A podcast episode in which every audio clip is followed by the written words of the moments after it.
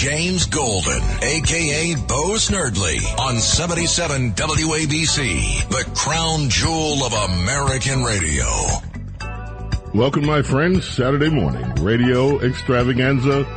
If you would like to be part of the program today, eight hundred, eight four eight, W A B C is the number to give us a ring, eight hundred, eight four eight, nine two two two. Of course, news brimming. Everywhere there is news. Hard to say even where to start. I mean, we've got Fannie news. I'm not going to do the Fannie news right away. We have been uh, there. You, you can find stories all over the place from both mainstream sources and from the alternative media about the, the showdown yesterday between the Trump lawyers and the state representing Fannie Willis and Nathan Wade.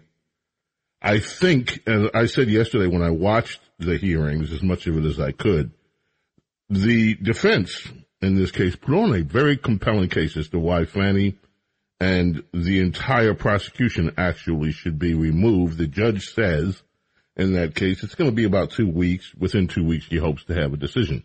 There are primaries today. Amazon Prime, Washington Post. Trump looks for more wins as Idaho, Michigan, and Missouri holds G O P contests. Michigan is a mess. In Missouri and Idaho, Republican voters across the state will make their selection at party-run meetings called caucuses.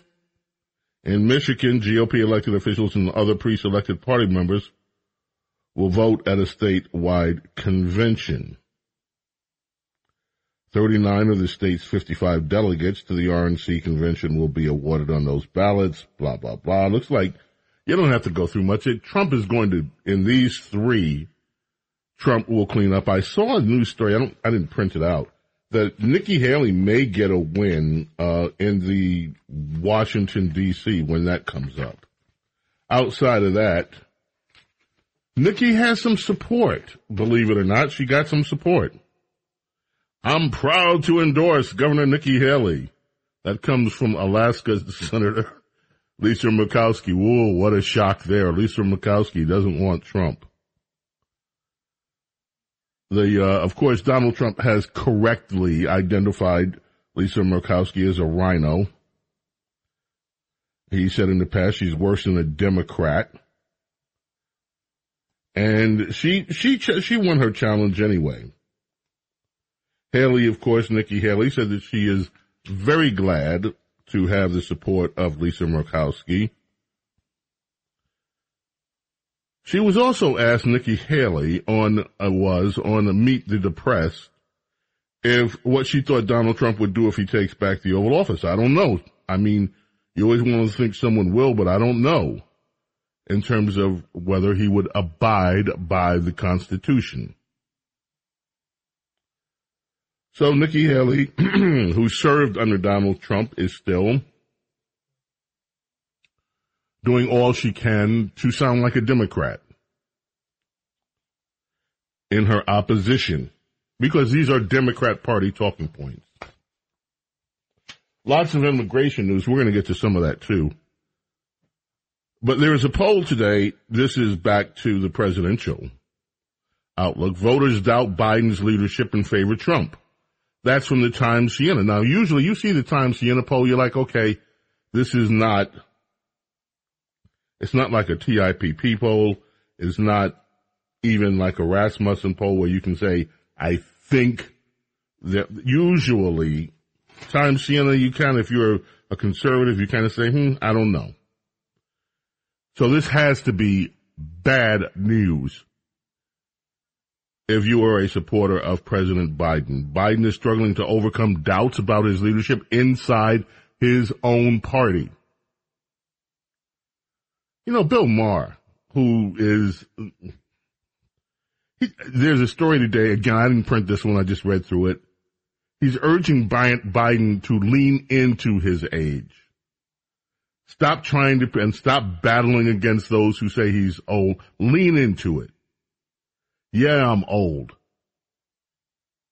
But, and, and the, similar to the way that John McCain ad- addressed his age. John McCain lost, by the way. With eight months left until the November election, Biden has forty-three percent support, lags behind Donald Trump's forty-eight percent in a national survey of registered voters. I will just caution folks when looking at polls from registered voters, usually there is a difference between registered voters and likely voters.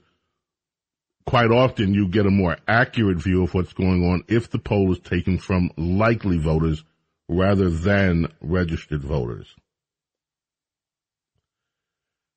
Nonetheless, the New York Times reports, did I say this was from Amazon Prime Washington? It's a New York Times poll, Times-Siena, of course.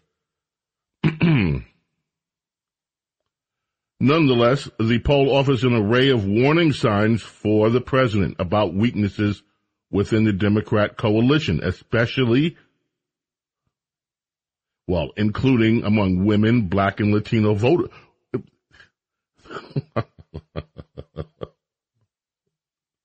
That's most of the coalition.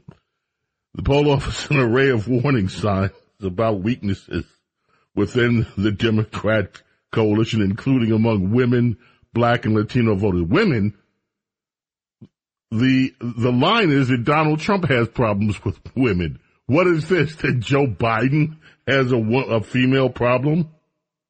That may explain why uh, Doctor Joe Biden was out sounding hysterical last night. In fact, I have that story coming up.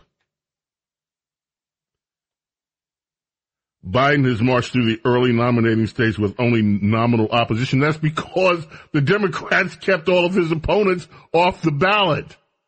Of course he had nominal opposition. They didn't allow anyone to run against him, these so-called protectors of democracy.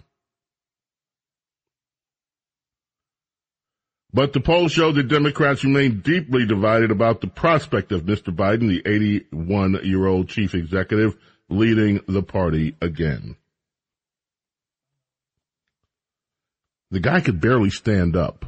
Princess Di, who will be on with us later, sent me pictures in real time. I was on the air when Joe Biden was uh, making his journey to Texas,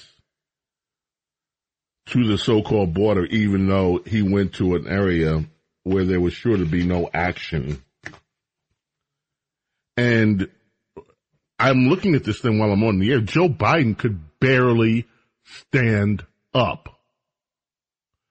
It, he was walking, and I'm not trying to mock him. This is, you know, look, when you see people uh, walking and it is clear that they're holding on to someone for support and it looks like the balance is off, it's tough to see. And this was tough to see. Joe Biden could barely stand up. If a gust of wind came, I'm like, again, I am not trying to mock or make fun of him. I think this is pathetic that Democrats have him out here like this. If a gust of, if a strong gust of wind had come, it looked like he would be knocked down. Anyway, I mentioned Joe Biden. Let me get to that. First Lady Jill Biden, they didn't include her mon- Doctor Jill Biden. Remember, she's a doctor. First Lady Doctor Jill Biden slammed former President Trump's treatment of women as she kicked off Women's History. I didn't know it was Women's History Month.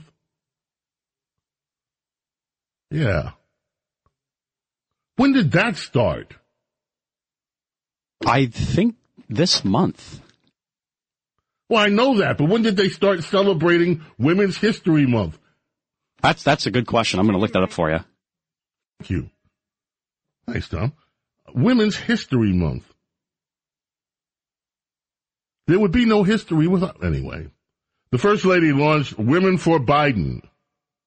Mm. a campaign effort to mobilize women voters with remarks in the Atlanta area. She boasted about his accomplishments and efforts to protect reproductive health care. You know, which I think this is, you go to an area where you have, it is one of the highest areas of minority population in the country. More black people, is what I'm saying, in Atlanta than almost anywhere in the country. Right? And what does she go down there and do? Starts talking about the genocide that happens in the womb. Because, and Planned Parenthood, by the way, Planned Parenthood kind of admitted this. They had something in the last week or two where they talked about uh that black women, minority women, would be hurt, dispro- are being hurt disproportionately by abortion bans. I said, well, black children are being saved disproportionately. But they're admitting what we have already known, that these Planned Parenthood centers are targeted in minority areas. In other words, let's kill the black kids. That's what this is about. That's what part of it is about. So Jill Biden goes down to Atlanta. And, and I just find, who writes this for these people? Now he's bragging about killing Roe v. Wade. Really? Do you really want to say that, Jill? Do you, killing Roe v. Wade? Roe v. Wade has been killing American children. Now he's bragging about killing Roe v. Wade. Just last night, he took credit again for enabling states like Georgia to pass cruel abortion bans, cruel abortion bans, that are taking away the right of women to make their own health care decisions. Let me fix this, because this is all wrong. Donald Trump is acknowledging that he helped put a Supreme Court in place that finally reversed the unconstitutional, immoral decision called Roe versus Wade. And he took credit for enabling states like Georgia to save more children and giving rights to human beings inside the womb. That's the way it should have been said. So Doctor Joe Biden continues, Donald Trump is, a, is dangerous to women and to our families. Then why does Joe, why does Joe Biden have a woman problem all of a sudden there, Doctor Jill? Please explain. Surprise results of a poll in California. I was stunned at this one, folks. If this bears out, this could be one of the, this could be one of the election night points of joy in twenty twenty-four. If this bears out, it's early yet.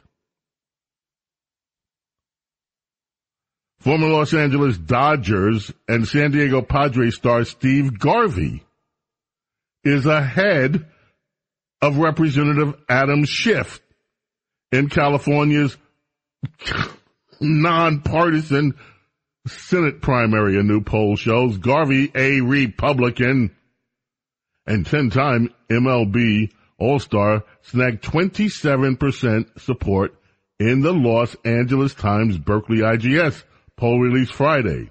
Support for Schiff was measured at twenty-five percent. This is to fill the seat of the late, that was held by the late Dianne Feinstein. It is not her seat. Representative Katie Porter, who is just, she's a mean one, folks. And Barbara Lee, poor Barbara Lee.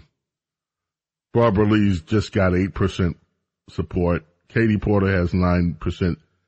Katie Porter, the other day, someone asked her about the death that took place in Texas of the young student there by the hands of an illegal alien. And her response was, we can't change immigration policy because of one death. That's Katie Porter. That'll give you a window into who she is. nineteen percent. I think she's also had, uh, uh, she's also had kind of Sheila, Sheila Jackson Lee-like problems with staff. You know, Sheila Jackson Lee, notorious for staff turnover and staff saying that they have had issues with her leadership. I think Katie Porter, if I'm not mistaken, and I may be mistaken, I don't think so, has similar problems. In Oregon, hysterical. Oregon couldn't wait. To, to, everyone said at the time, guys, this is not a good idea. Guys, you want to slow this down. Don't do this. Only bad things will happen. But the progressives out there in Oregon did not listen. So they pretty much just said, okay, we're going to take away all prohibitions against drugs. Everything's legal. Go ahead and just, you want drugs, use your drugs. You want drugs, keep your drugs. You want drugs, get some more of your drugs. No matter what. It didn't work out well. Oregon lawmakers passed a bill to recriminalize possession of drugs weeks after their governor, Tina Kotek, declared a state of emergency over the fentanyl crisis in Portland. A bill recriminalizing the possession of small amounts of drugs was passed by the Oregon legislature last yesterday, last night, or yesterday. The bill reverses a key part of the state's drug decriminalization law, which was the first of its kind in the United States. We told these people, everyone said this is a bad idea. So how is it, how did it turn out there?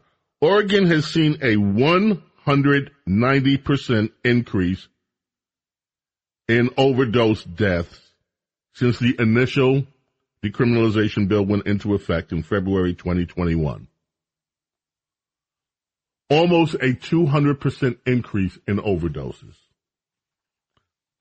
That's one thing. If you look to what has happened to the once great city of Portland, which looks like some town out of a movie with the homelessness and the, it looks almost as bad as San Francisco. It has done nothing but destroy Portland and destroy other areas of the once great state of Oregon. So here they are, almost three years after they passed this nonsensical bill. Oops, we made a boo-boo. Drug use, homelessness rampant on the streets of Portland. The measure makes possession of small amounts of drugs such as heroin, methamphetamine, a misdemeanor, punishable by up to six months in jail. It enables police to confiscate the drugs, crack down on their use on sidewalks and in parks. Drug treatment is to be offered as an alternative to criminal penalties. These people couldn't tell them anything. They blew it. Goodbye to you, my trusted friend. nineteen seventy-four. Since we were nine or ten. Terry Jacks. Together we've climbed hills and trees. Three weeks at number one. Of love and A B C, skinned our hearts and skinned our knees. Goodbye, my friend, it's hard to die. Seasons in the Sun. When all the birds are singing in the sky. The English lyrics were written by Rod McEwen. W A B C, Talk Radio seventy-seven, Saturday Morning Radio Extravaganza. eight hundred, eight four eight, W A B C is the number to reach us. We'll be right back. That we climbed were just seasons out of time.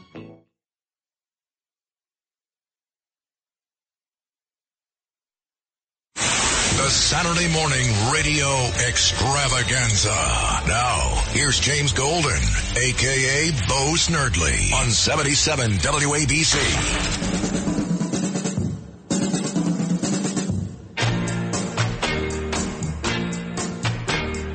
nineteen sixty-three.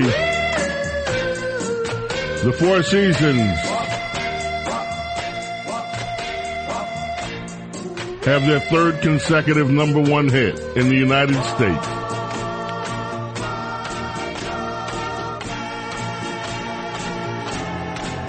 Walk Like a Man goes to number one.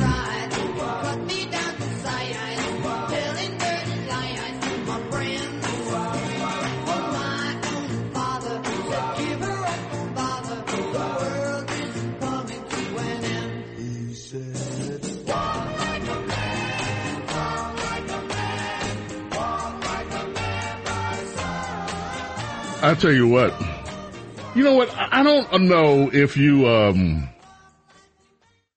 I don't know how you can be so brilliant and at the same time be not so smart. This guy, and I really like this guy. At least I like some, I like his performances. I'm not a big movie person. I don't watch a lot of T V, don't watch a lot of T V movies. But the movies that I've seen this guy in, I really like this guy's acting. And I did not watch Empire.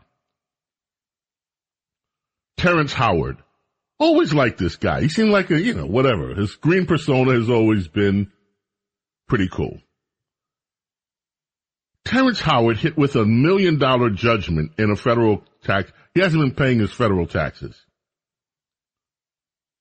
Between two thousand ten and two thousand nineteen, he failed to pay five hundred seventy-eight thousand dollars in taxes. Now on the hook because of fees and penalties for nine hundred thousand dollars, almost a million bucks, nine hundred three thousand one hundred fifteen bucks. He didn't defend himself in court. He, his position is that it's immoral, immoral to levy taxes against the descendants of slaves. That's his position. Government shouldn't be charging descendants of slaves any taxes. How did this guy think this was going to end up? This is like, it's like the Wesley Snipes thing. Do you not, do you not, Terrence, do you not follow what happened to Wesley when he tried this nonsense that he's not required to pay taxes? The government didn't agree with Wesley. And they sent him to the pokey. They said, Wes, you know, yeah, you, you may, what was that big movie that Wesley Snipes was in? The, uh, uh, Blade? Blade, right. That's the next Blade you see might be a, one of these little, uh, blades, these homemade blades that people are making in jail. Because that's where you're going, Wes. And they and it stopped his career cold. His career hasn't been the same. Put him in jail. That was the end of that. And this guy, Terrence, Terrence, how do you think this is going to end up? Do you think you're going to go to court, find some nice little liberal who's going to say, yeah, yeah, you know, it's right. It's immoral, immoral for the government to charge the descendants of slaves any taxes.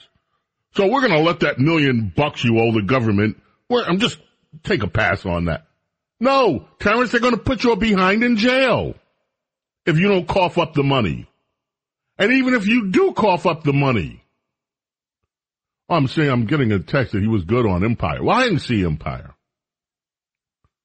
His next Empire might be as somebody's wife in, well, in... I don't know whether they allow that stuff to happen in federal pens or is that just local jails. But anyway, if this guy doesn't cough up this million dollars, it's, it's, this is, the future looks clear. He's going to be spending a lot of time with a lot of time on his hands. All right. We have to talk immigration at some point. There is also, you know, maybe I should, I, I gotta ask Princess Di, because I know she was one of the first ones that brought this guy to my attention, Mark Robinson. If you don't know who Mark Robinson is, Mark Robinson was a factory worker. Back in the day, this guy gave a speech that propelled him into politics. He is now the lieutenant governor in North Carolina. He's running for governor.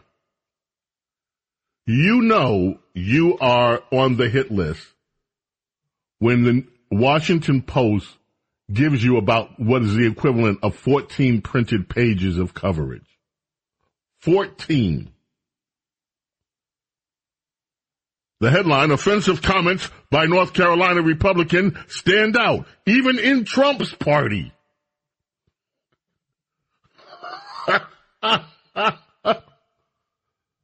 Mark Robinson is favored to win the Republican nomination for governor in a battleground state, even as some see serious liabilities in November. He is for sure outspoken.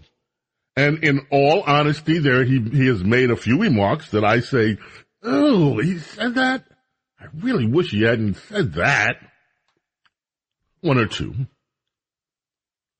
Let's just go through the opening of this and then we'll take a break. And then I may do more. Surrounded by fans at a beach town bar, Mark Robinson addressed his absent critics. Mark Robinson is not running to be governor, to be a bully over anybody. That's what he says. He's not running for governor to be a bully over anybody. Left unmentioned, says the Amazon Prime Washington Post, the deluge of offensive comments that made such a declaration necessary. There was the time he called school shooting survivors media prostitutes for advocating government control policies. The meme mocking a Harvey Weinstein accuser, and the other meme mocking an actress for wearing whore dresses to protest sexual harassment. The prediction that rising acceptance of homosexuality would lead to pedophilia and the end of civilization as we know it. The talk of arresting transgender people for their bathroom choice. The use of anti-Semitic tropes, which he denies. The Facebook post calling Hillary Clinton a heifer and Michelle Obama a man.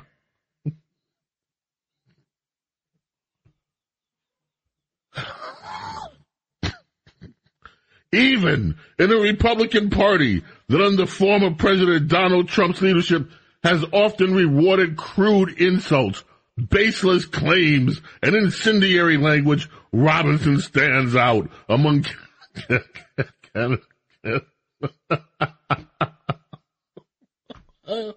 We gotta take a, we gotta take a break. We... ah, the Four Seasons. We go from the Four Seasons last break to the Four Tops this break. Heavenly Birthday, Lawrence Payton, one of the singers with the Four Tops.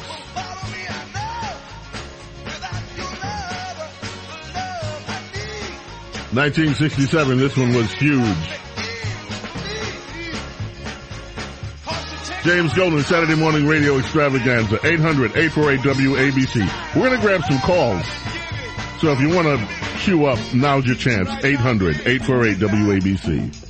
Didn't I do the best I could, rockin' that, so don't you be stuck.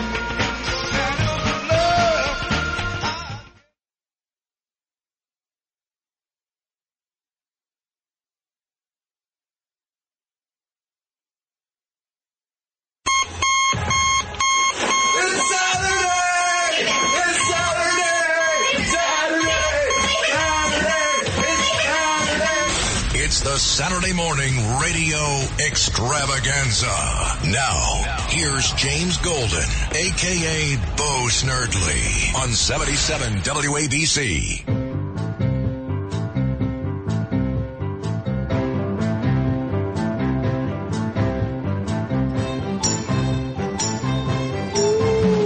Tops on W A B C. Four tops in, four tops out.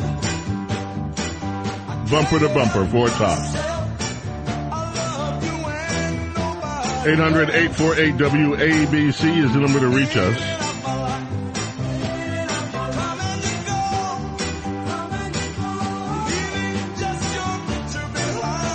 fourteen print pages. This article in the Washington Post on Mark Robinson prints out to fourteen pages. Yes, Lisa, it's time to have Mark Robinson on. I want to talk to him about this article. You have other Republicans that are... This guy, and, and this is, is this is fascinating. He's expected to win, okay? He's expected to advance to a November showdown against Democrat Attorney General Josh Stein, who has a much more measured tone. In other words, Josh is, is the typical Republican kind of squish. He's much more measured tone. He doesn't say things that get people upset. Setting up a clash that echoes the choice between Trump and President Biden.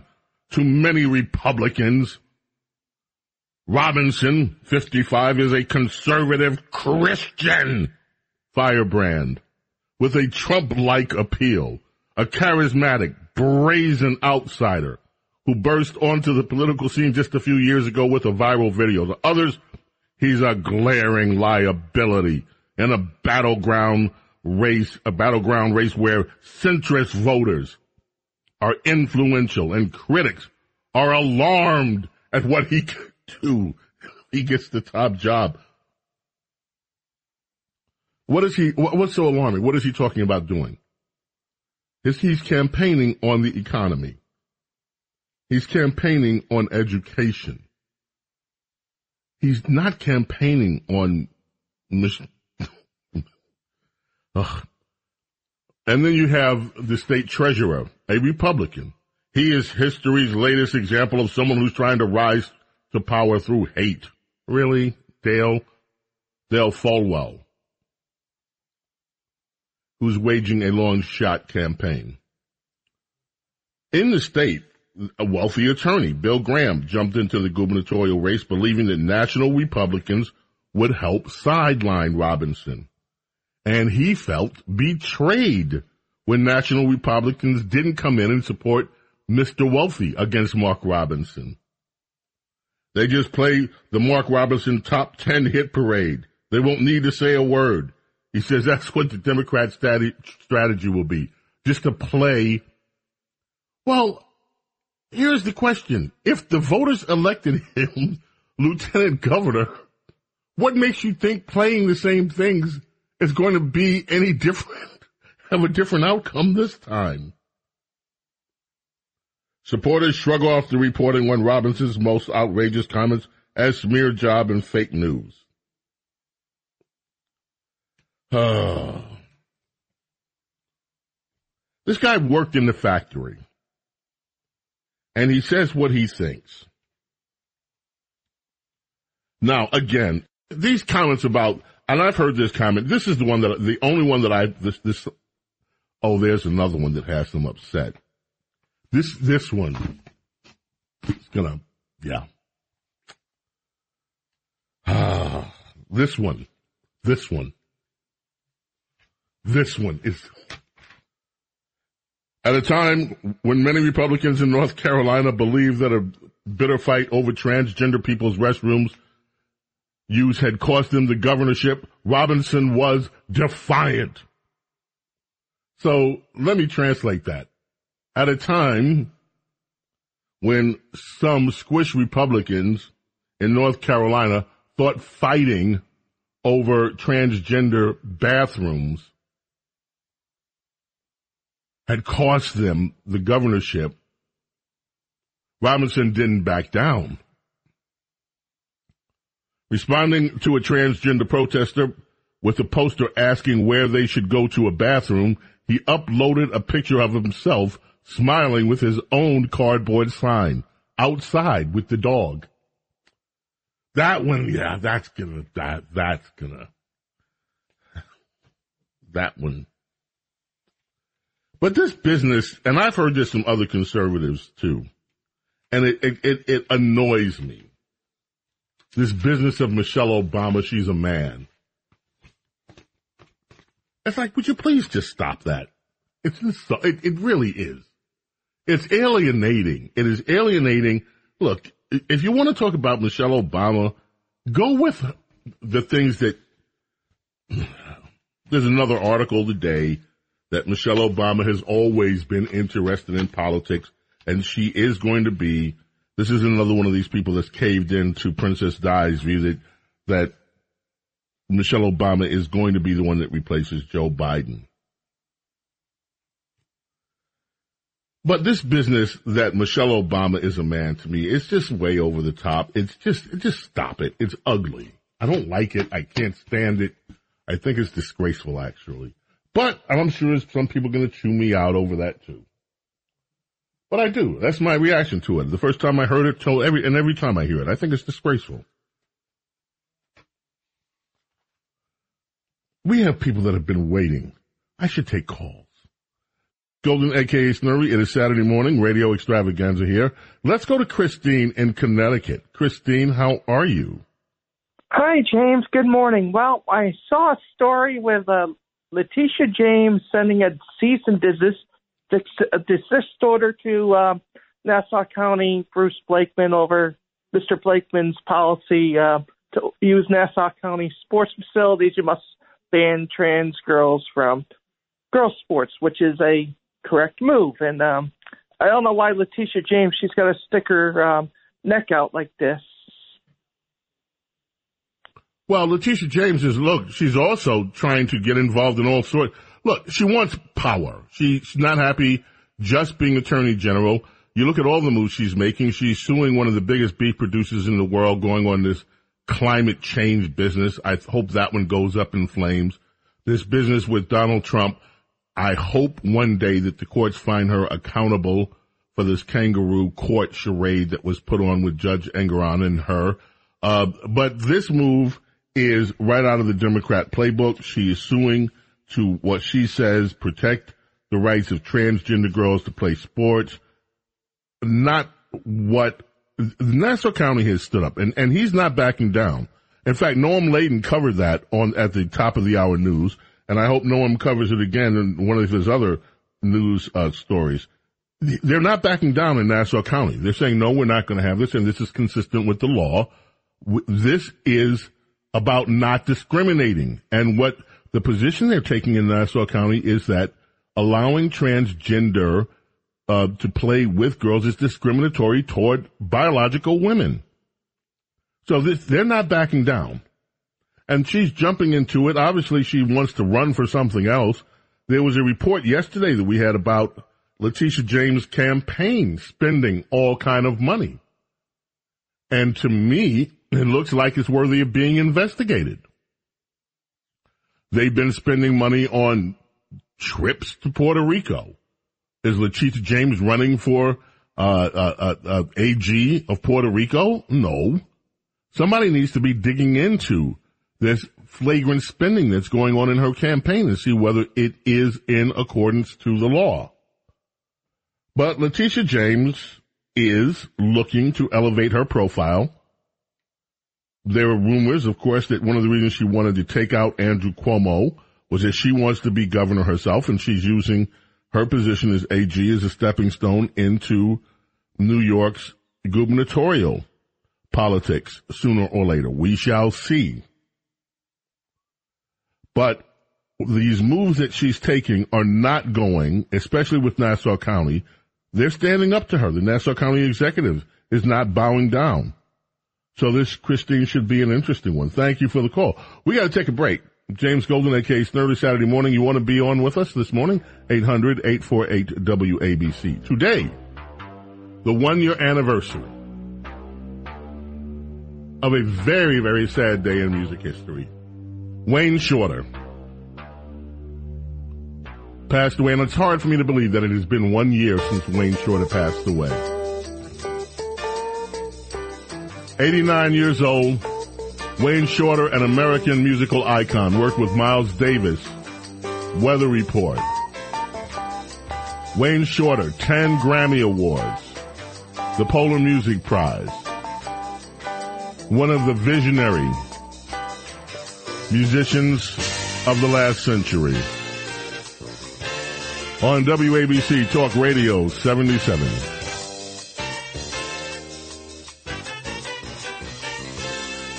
eight hundred, eight four eight, W A B C. Saturday morning radio extravaganza.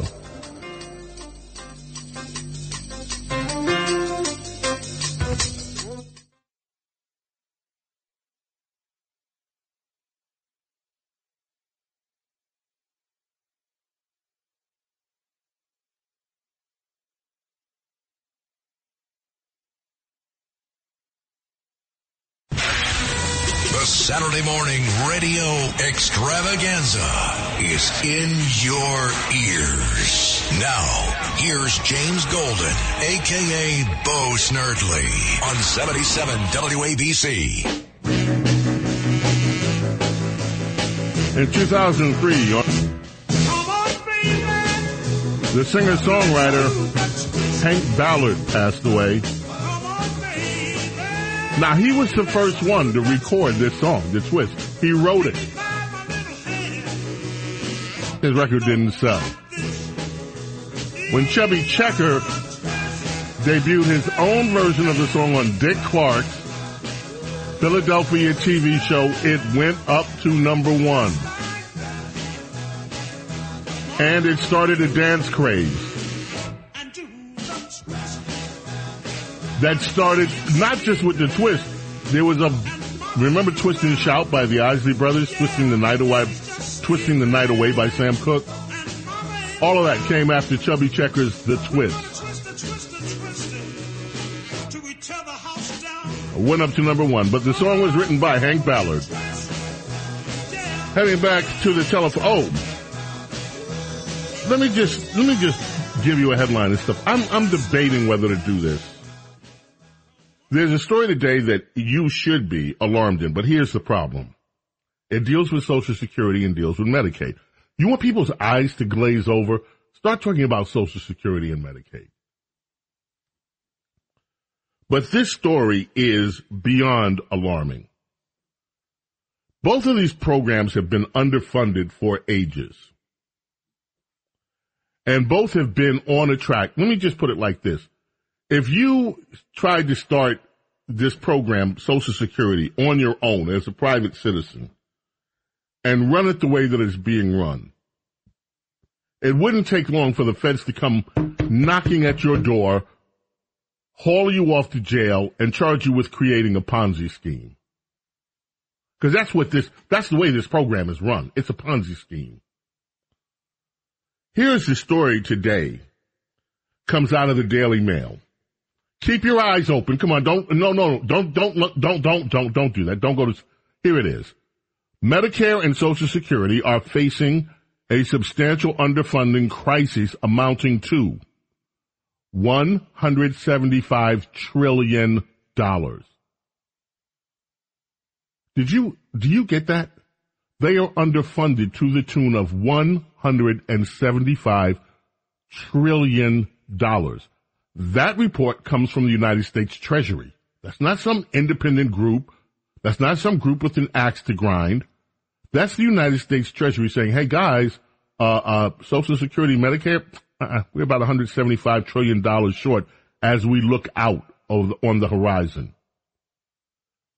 That deficit of one hundred seventy-five trillion dollars exceeds the entire economic output of every nation on this earth.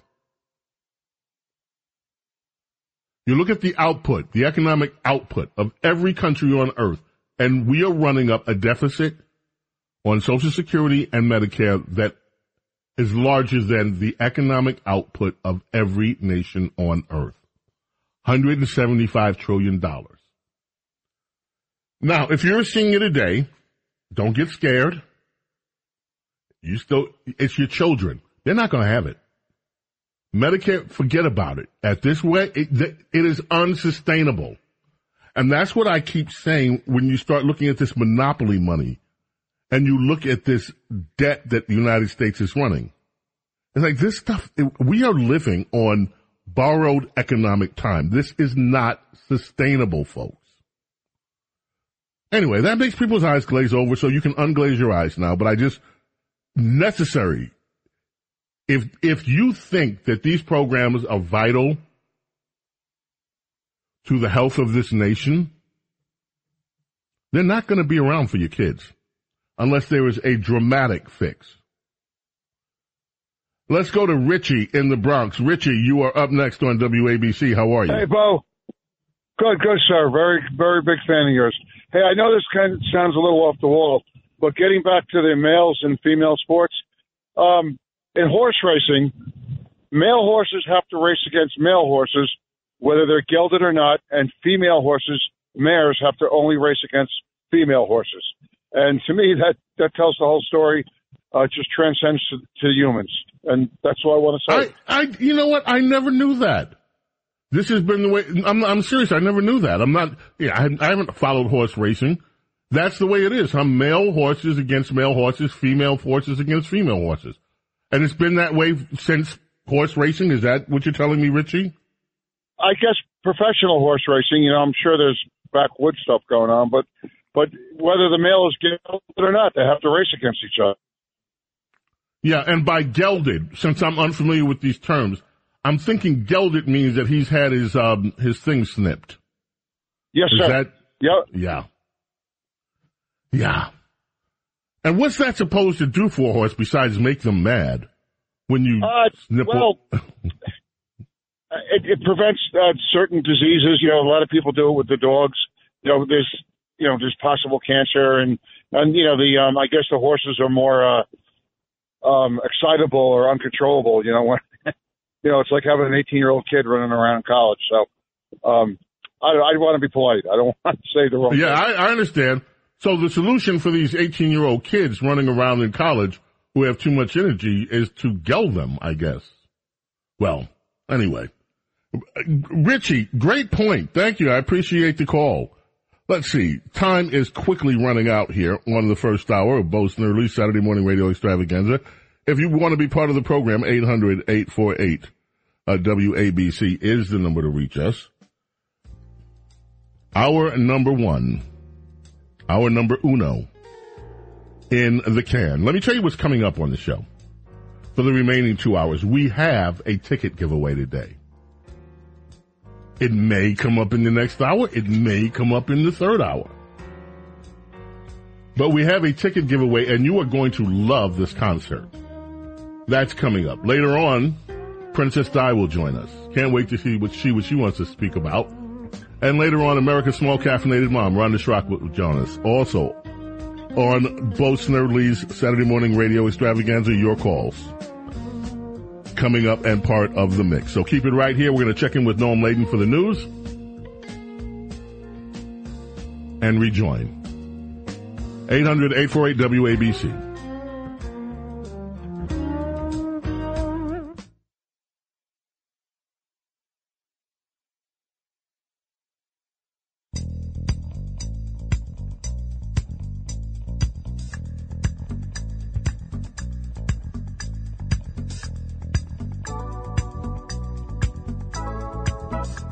It's James Golden, a k a. Bo Snerdley, on seventy-seven W A B C, the crown jewel of American radio.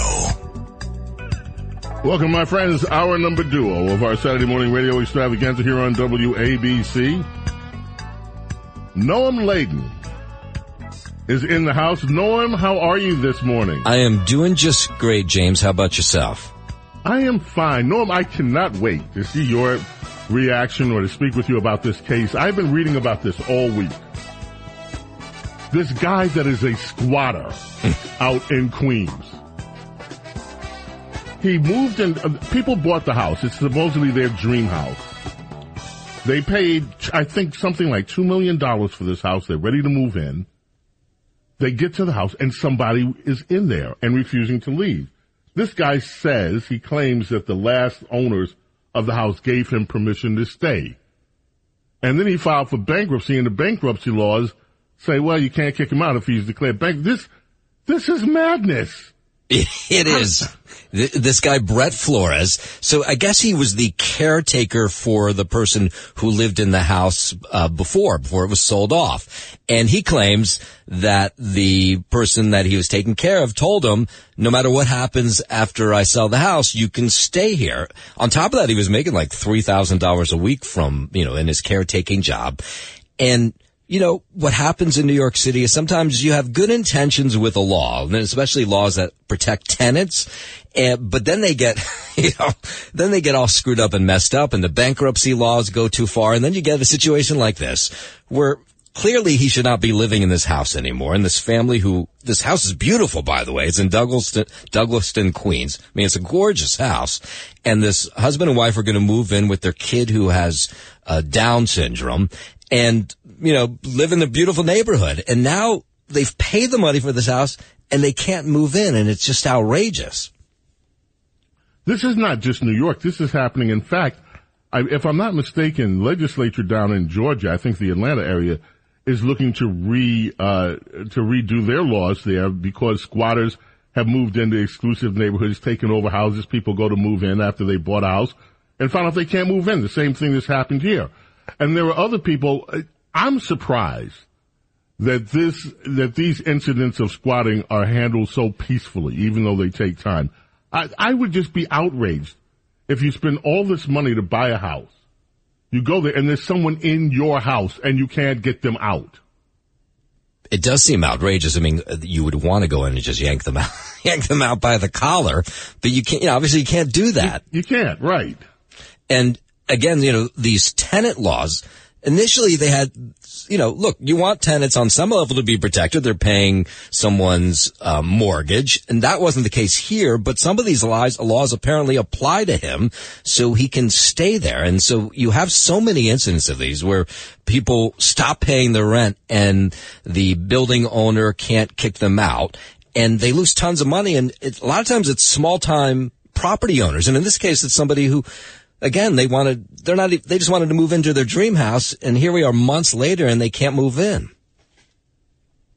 It's just, it's astounding to me. It's astounding to me that, do you think that this is going to lead to any legal reform in New York, or is this just a one-off? Yeah, this is, this is a one-off. They're, you look at the city council. I mean, they're not going to change the tenant laws. The mayor's not going to change them. Who are you kidding? Come on.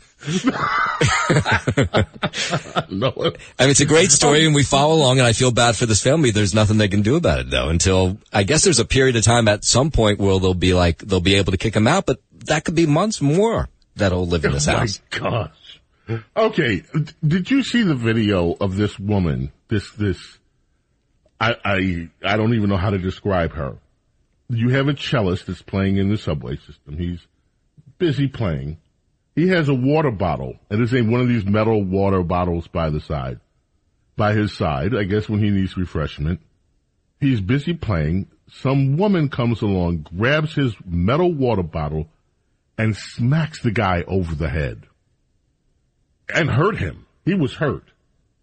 The judge, a judge, had let this woman out. She has eight priors, and she's out. And now the judge is coming under a little bit of scrutiny. I don't know what's going to happen here, but this is another one of these incidents that makes it seem like there's, it's just total lawlessness. Do what you want to do and don't serve any time.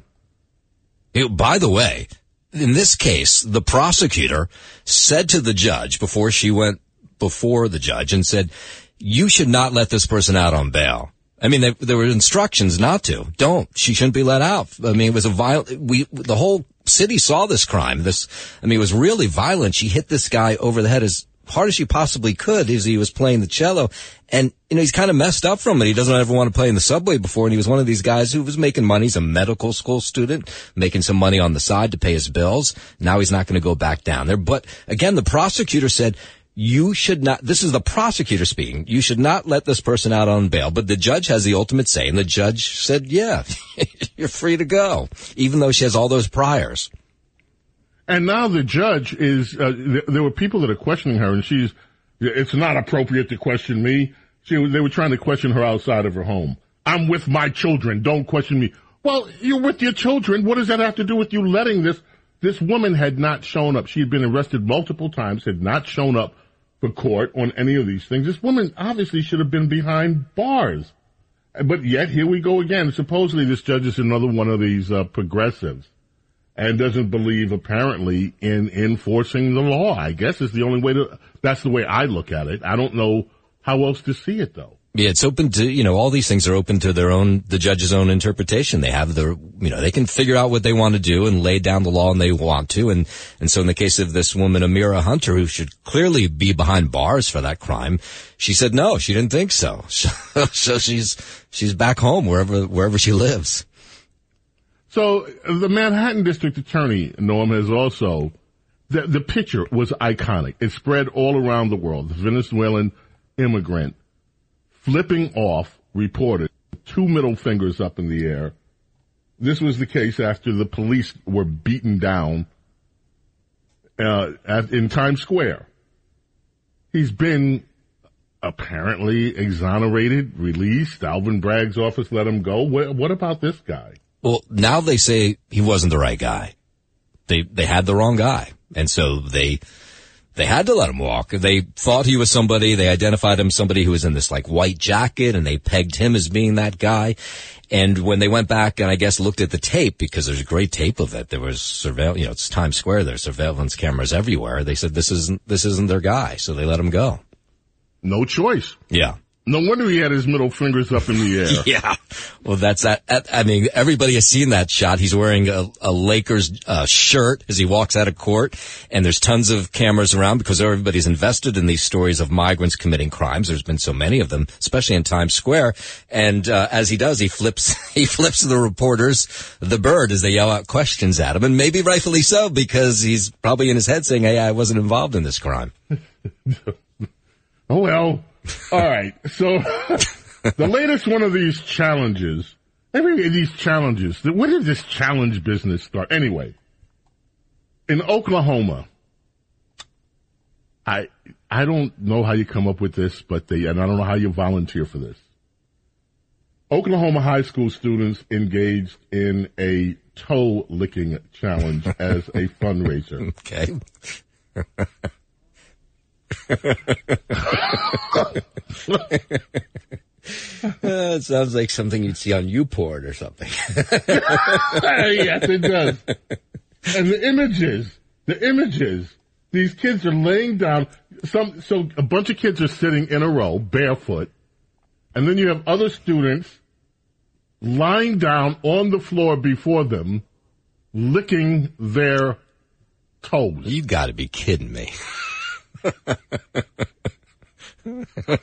And what's this all about? Like, why are they? What, why are they doing this? It's, it's these are high school students, Noah. This is in high school, and this is part of this is this is for a charity. It's a good cause. It's for a charity that employs disabled people, but the Deer Creek High School in Edmond, Oklahoma, hosted an assembly class of the classes. Uh, classes. The event was to raise money for the Not Your Average Joe Coffee, which employs people with intellectual development and physical disabilities. Now, that's a great cause. Sure. Students first had to pay to attend the assembly.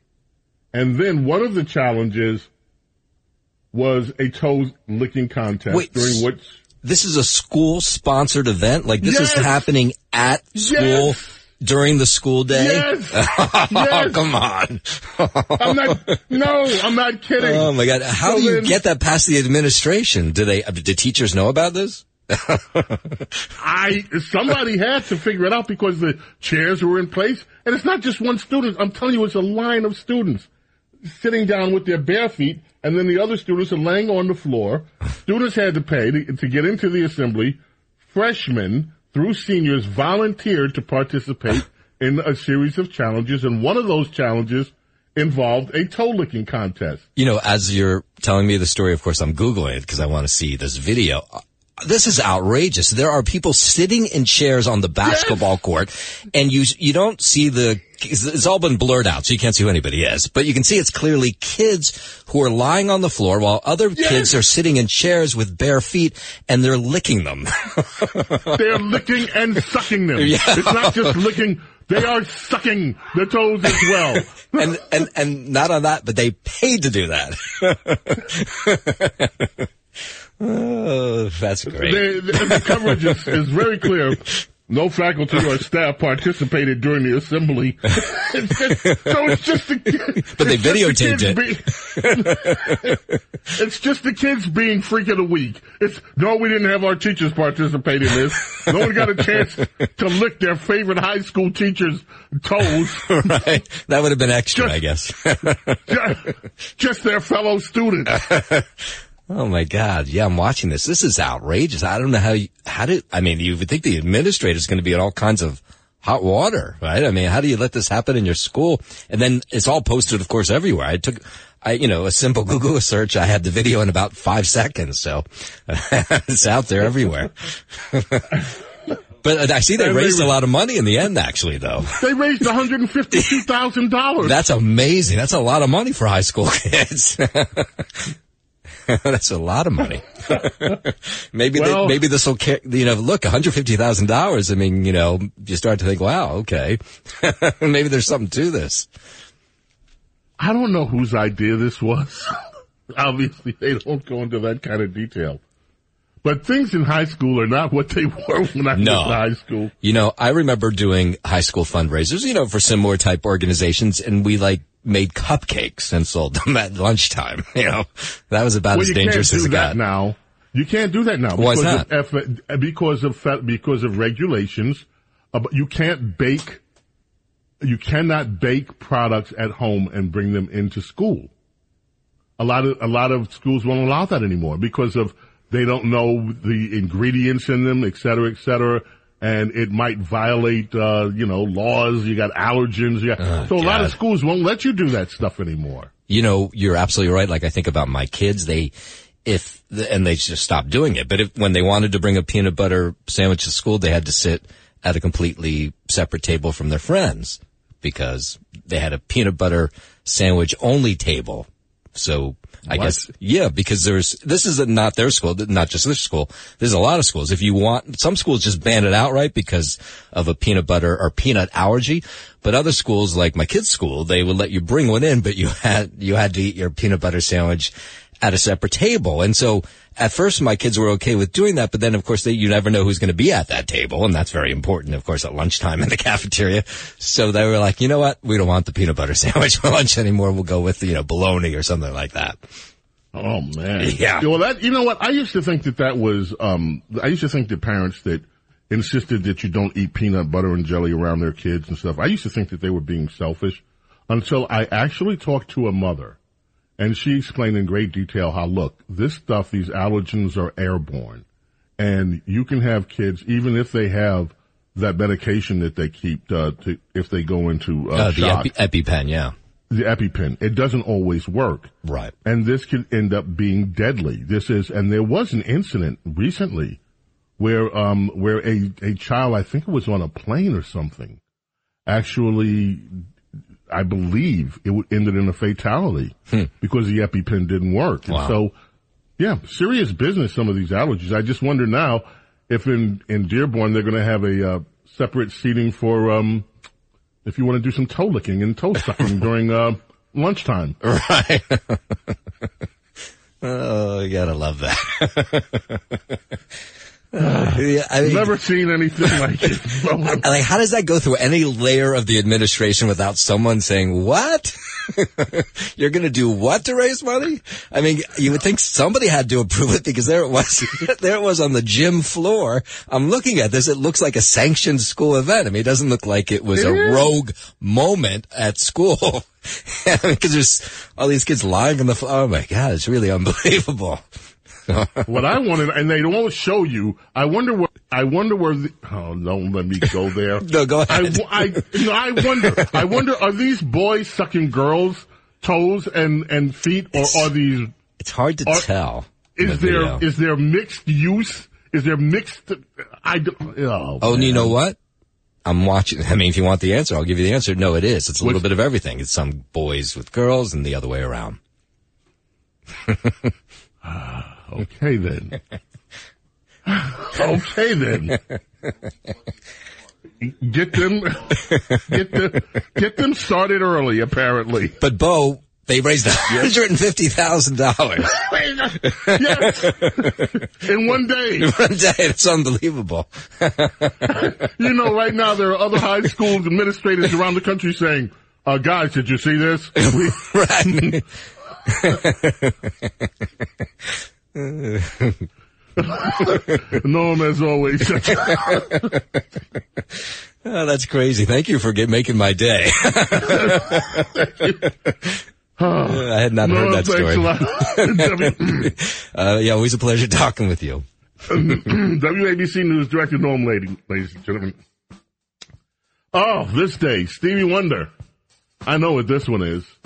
This was the uh, the Grammy Awards the year that Intervisions was up.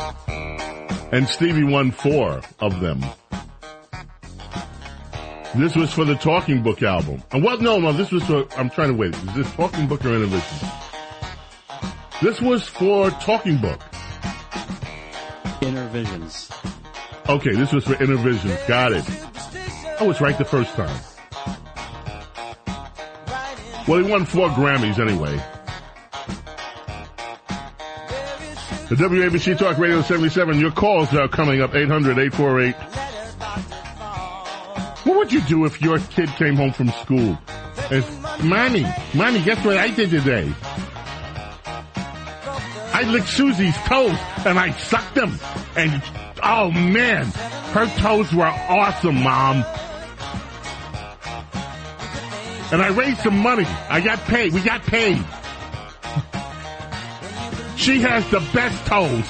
They, I mean, just as soon as I put my face there, I was like, mmm, this smells good. And then I, and then I started licking them. And then, Mom, I sucked it. I sucked her toes. And she loved it.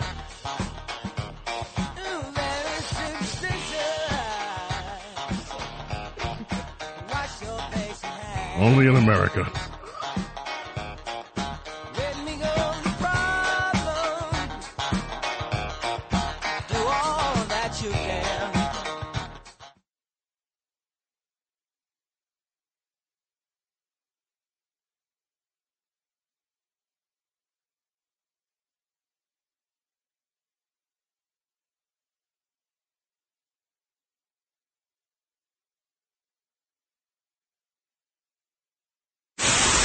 Saturday morning radio extravaganza. Now, here's James Golden, a k a. Bo Snerdley, on seventy-seven W A B C. Birthday today, John Bon Jovi, born nineteen sixty-two, American singer-songwriter.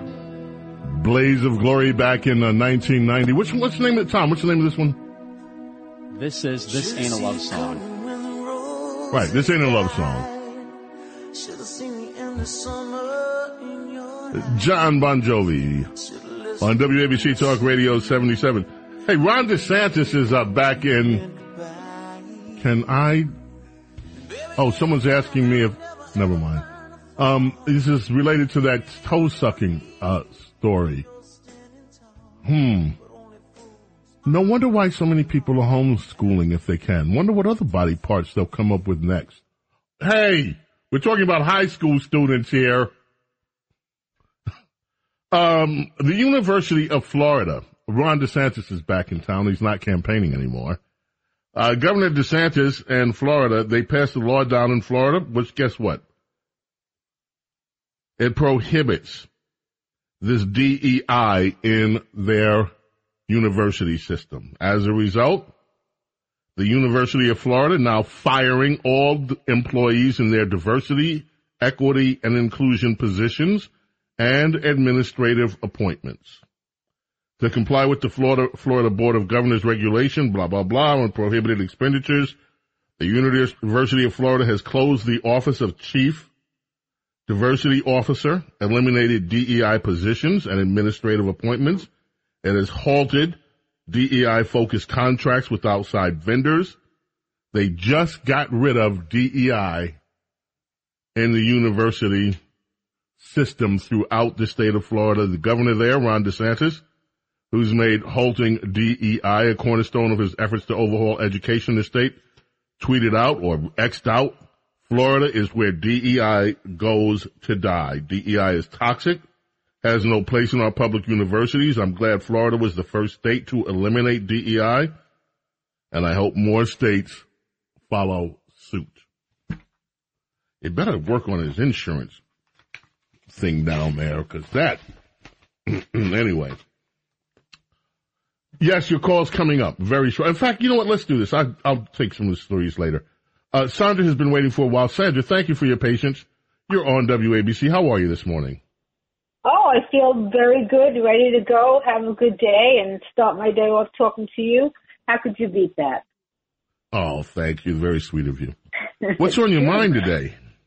Well, you know, Donald Trump is on my mind. I I, I want to talk about him because we, we can't forget all that he has done. Like, for instance, if you take, you know, the um, border, how he went there and Biden went there, it was like night and day. He faced the problem. Biden's avoiding the problem. But but before that, I was going through Newt Gingrich's book last night, and he says it's, the name of the book is Understanding Trump. I mean, I understand him. I'm from, I'm originally from Brooklyn. He's from Queens. So there's a, you know, right there, I understand the man. But he did so many things that no other president did. And I, you know, I can briefly go over them. He ran casinos. He built buildings. He did that top-rated show, The Apprentice. He ran the University of the Miss University contest. He he has so much experience in all these things that he did that no other president did. But what got me is I was looking at the inaugural address that he wrote when he became president. I, I mm-hmm. just went over a couple of little things. He said, you know, some, usually presidents go from one administration to the other, transferring the power, but not him. We are transferring power from Washington, D C and giving it back to you, the American people. Look, I'm bringing this up because he kept his word, and he said, you know, the government gets all the rewards while the people borne the cost. This is true. Look how we're suffering now with immigration, how, you know, maybe Biden's benefiting from this, but we certainly are not. Then he says we no longer accept politicians who are all talk and no action. He means that, constantly complaining and never doing anything about it. The time for empty talk is over. He meant that because he proved it. And then he says here, you know, you know, all the people all over the world, like in Detroit or, or Nebraska, we all look up at the sky at night and our hearts are filled with the same dreams. We're all the same and we all want the same. And he said, you will never be ignored again. I, I suggest that we read the inaugural address that he wrote and, and get to know this man because uh, let me tell you something. He's a phenomenon and he's a once-in-a-lifetime well, man. He is a phenomenon. Never- Look, some of the other things that, that, that you did not mention, one of the reasons that there is global angst over, especially over in Europe, over a second Trump term is surrounds NATO. Now, Donald Trump did something that no other American president has done. He actually demanded that NATO pay its way, that they stop relying on the American taxpayer. If you belong to NATO, you are supposed, uh, member nation of NATO, you're supposed to put two percent of your G D P into the defense of your country through NATO. They didn't. Many of these nations, they relied on money from the United States to fund NATO. And Donald Trump says, we're tired of being suckers with this. You want to defend Europe, pay your, pay your way. Right now, there is a lot of angst because Donald Trump is, is again talking about NATO and the fact that once he left office, It, it reverted right back to what it was. You have member states that are not paying their dues.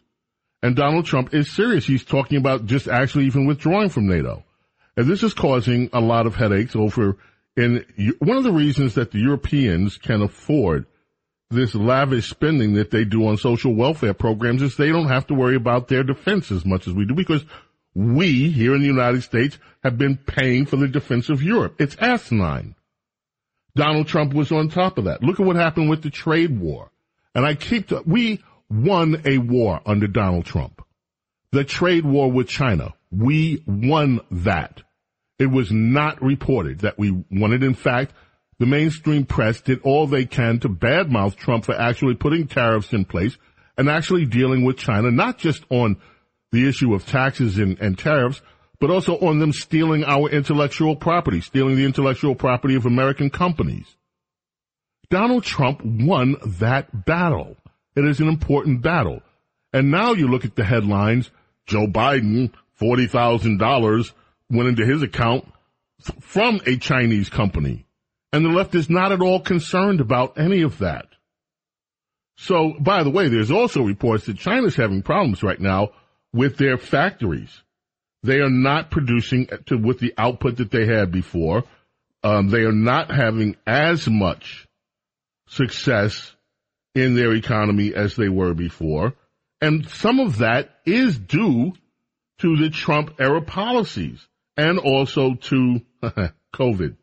Now, that's another story.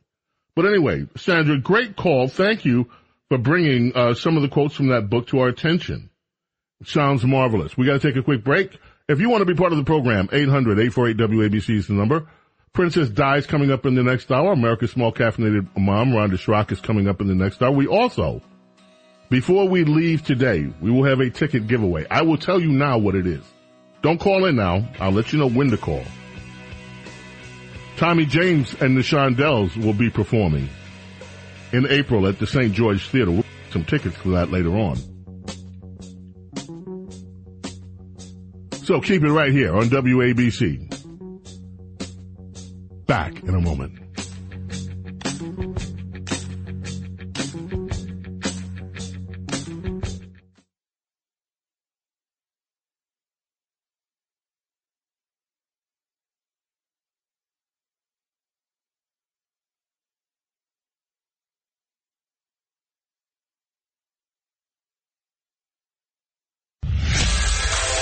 Saturday morning radio extravaganza.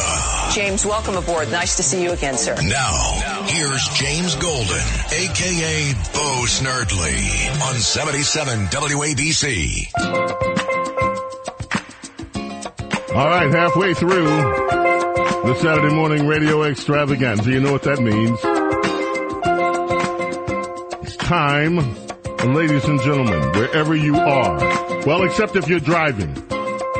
If you're driving, keep keep driving. If you're flying a plane, don't do this. But for everybody else, if you won't put yourself or anyone else in harm's way, it's time for the morning dance. Oh, time to get up and shake your Willis. Shake your Willis, ladies and gentlemen. Oh, come on, Carlos, you don't look like, he's like, he's like, he's like doing the, the millennial version of this. He's like shaking it with the phone in one hand, checking his text messages. There you go. Tom has some rhythm over here. Yeah, everybody's up. Stretch it, work it. Spira Jive, a morning dance on W A B C. Ah. Talk Radio seventy-seven. There is an P M S N B C analyst. His name is uh, Donnie Deutsch. He says the path of Joe Biden's victory is for Biden. I can't use the language because this is radio, but you'll get the drift. He says the way that Joe Biden can win the White House is for his campaign to scare the blank, starts with an S, scare the blank out of people, scare the manure out of people, as it were. And what he's suggesting is that the military guys ought to step up. From the Biden and Obama era, Chief of Staff John Kelly, former Secretary of Defense James Mattis, former National Security Advisor McMaster, former Joint Chiefs of Staff Mark Milley, who should have been brought up on charges. They need a general campaign, send out these generals, send out these guys. They need to go before the American public, turn on the camera and say, you don't understand how scary this can be. We can, America can really go over a cliff if Donald Trump is reelected. These people, these patriots need to stand up because that's who America listens to. Really? No, they don't. I think if you do this right campaign with those four guys, you continue to put the message out, you're going to lose control of your bodies, women. Immigration will get even worse. That makes no sense. How is immigration going to get worse under Donald Trump? We have had ten million illegal immigrants enter this country under Joe Biden. And you say to go out to the public, they watch every step of this, and say that immigration is going to get worse under Donald Trump? Joyce says our democracy is really, really, really, really, really, really on the line here, and our way of life will change. Get people, scare the blank out of people. Yeah, well, guess what, Donnie? Hey, Donnie. Biden has been scaring the blank out of Americans for almost four years now. Every time they go in the grocery store and have to pull their wallet, it scares the S out of them. Every time they walk down the streets in certain cities, they've already got the S scared out of them. Every time they look at what used to be their pensions and see where they are now, they get the S scared out of them. Every time they look at pictures of the southern border and see another multitude on their way in, unchecked, it scares the S out of them. Every time they pick up the newspaper and see these judges releasing criminals back on the streets, it scares the S out of them. So, Donnie, America has already had the S scared out of them by Joe Biden. Pal. Take this, for instance. He says it's going to get worse under Donald Trump, immigration. Get this. Maine residents in uproar over thirteen million dollars Taj Mahal. Ah, the Taj. It's a migrant housing complex where asylum seekers can stay rent-free, rent-free in luxury apartments for two years.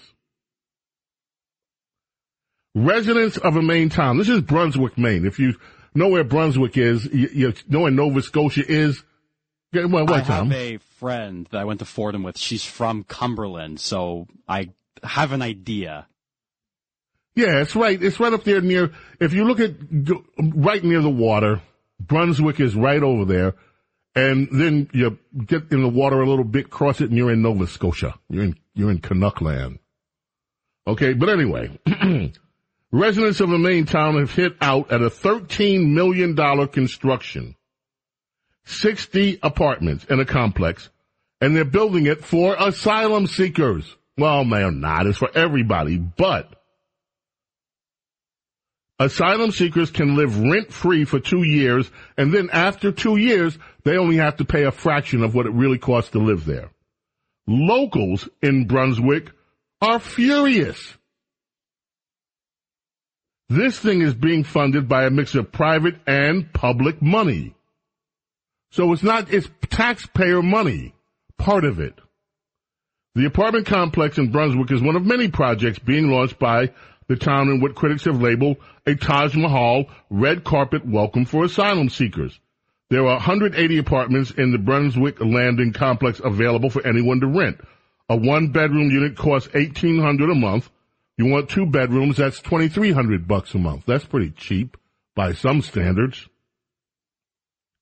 But asylum seekers, they don't have to pay rent at all for two years while they get their work permits. They're here illegally, and they get, you, you're an American citizen, you want a nice little one-bedroom apartment, eighteen hundred bucks a month, fork it over, don't be late. You want a two-bedroom, twenty-three hundred. You're here as an illegal? Ah, you get yours for free.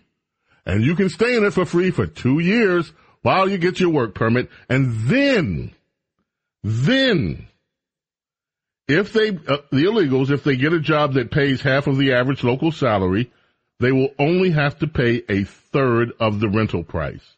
That means they would have to pay, if you're an illegal, five hundred bucks for a one-bedroom, six hundred ninety for a two-bedroom. Meanwhile, if you're an American citizen, you're paying for this, you're paying for part of it, and you have to pay the full weight. This is through the um, Maine Housing, the state's housing authority.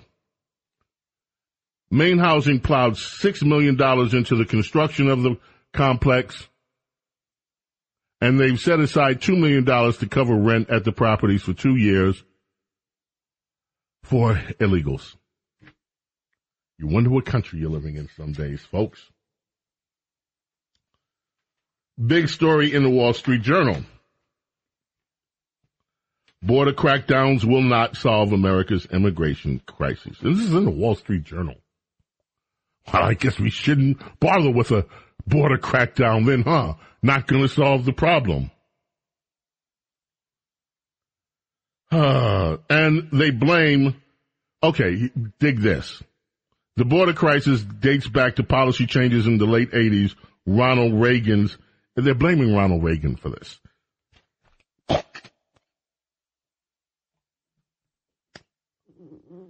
They're blaming Ronald Reagan. Ronald Reagan's Immigration Reform and Control Act of nineteen eighty-six was the last major bipartisan immigration reform, provided amnesty to two point seven million undocumented, mostly Mexican immigrants, but it also fired the opening shot for increased border surveillance and introduced sanctions for employees hiring undocumented workers. Since then, successive Republican and Democrat administrations have invested massive resources in ramping up border surveillance. But the Wall Street Journal says all this stuff doesn't work.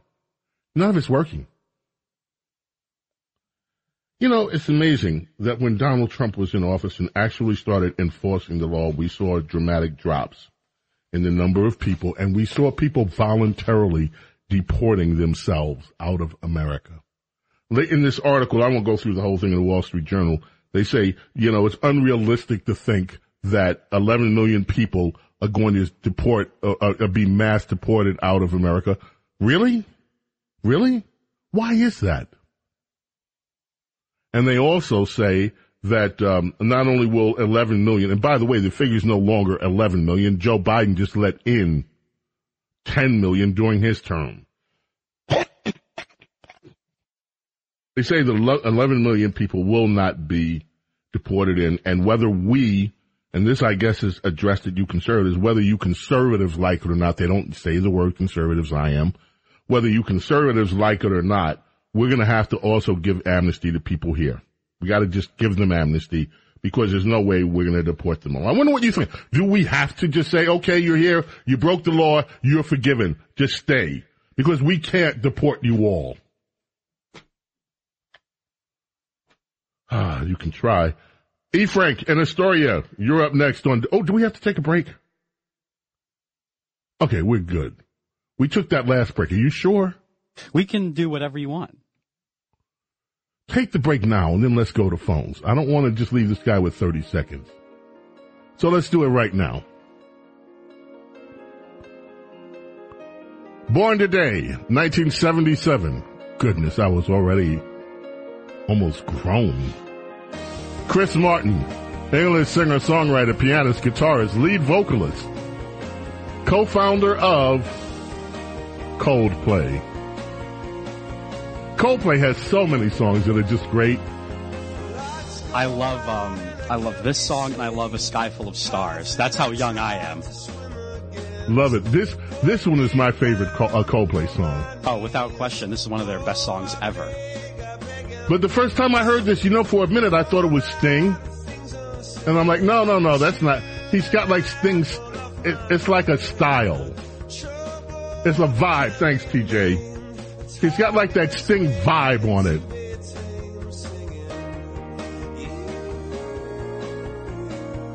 But this one, oh man, this is a great Coldplay.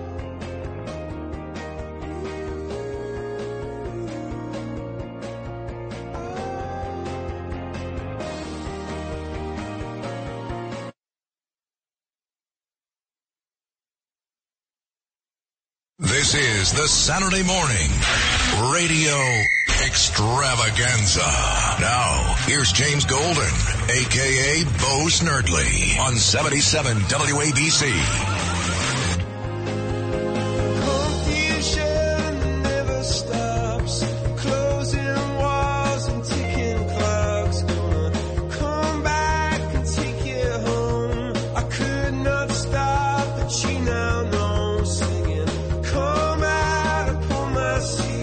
W A B C Talk Radio seventy-seven in New York. It's our Saturday morning radio extravaganza.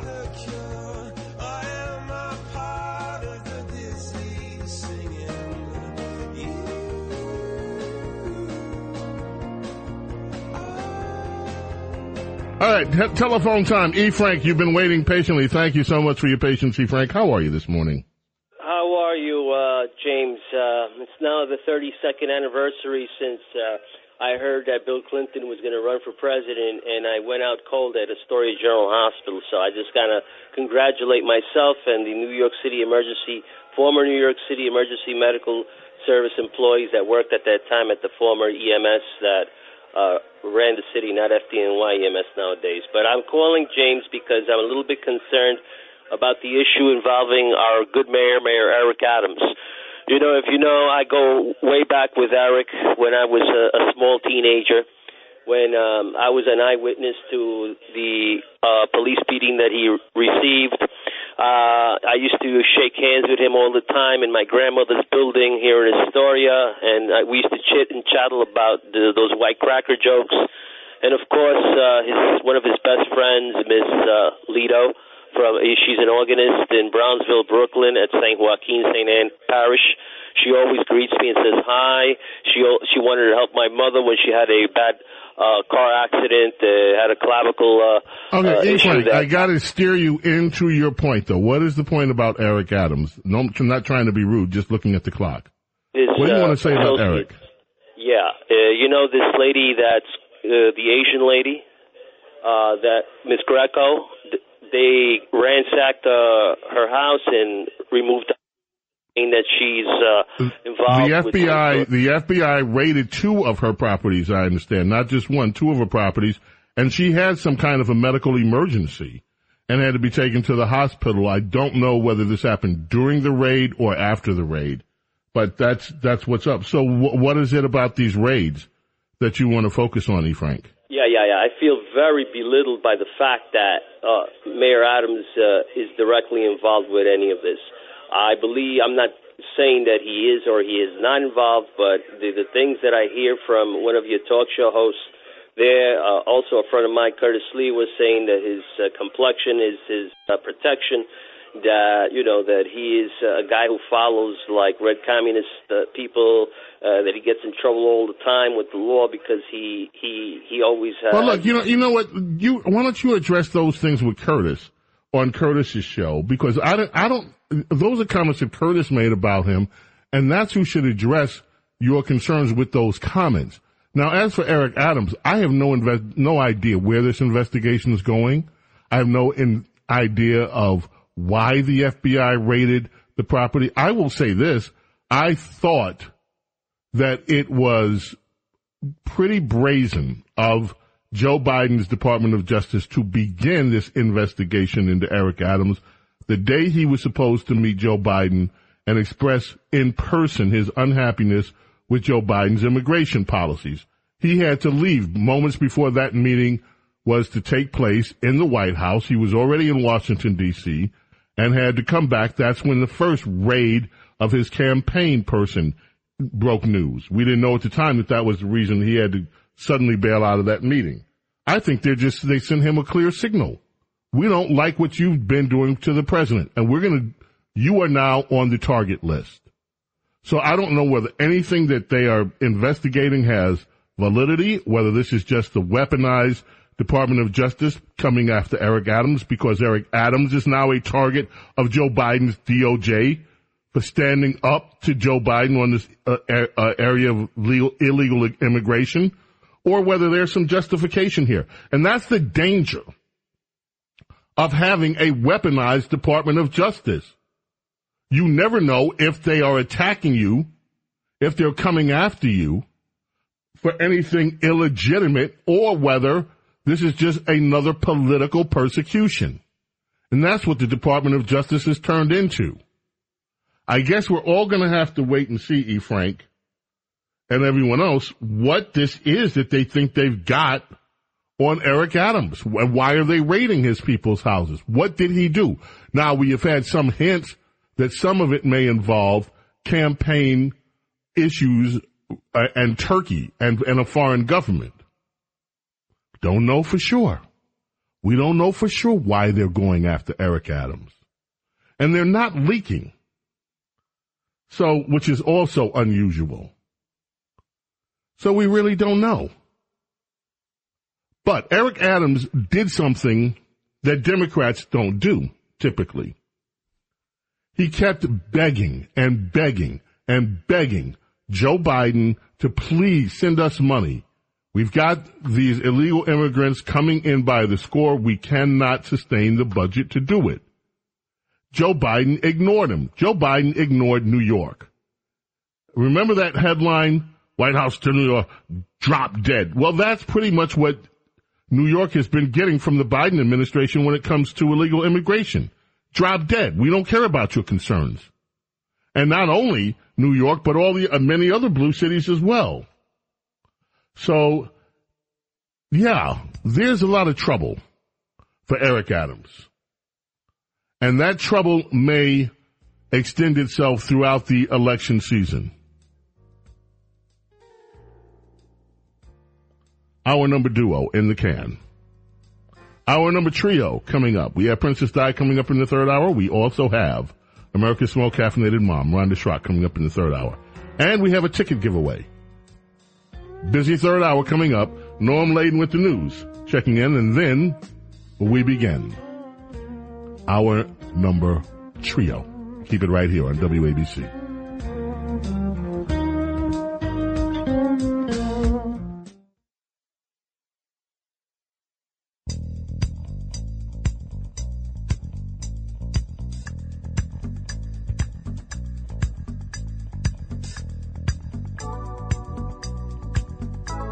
It's James Golden, a k a. Bo Snerdley, on seventy-seven W A B C, the crown jewel of American radio. Welcome, my friends, to our number trio of the Saturday morning radio extravaganza here on W A B C. Telephone number eight hundred, eight four eight, W A B C if you would like to give us a ring.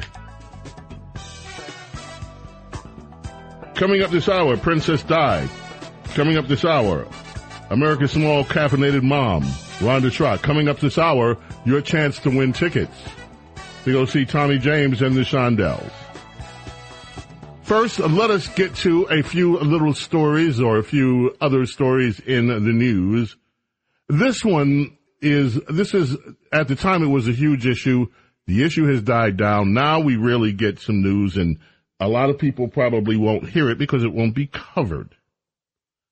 But the news comes out of Harvard. Harvard University did not review any of former President Claudine's Gay's scholarly work during their search for president.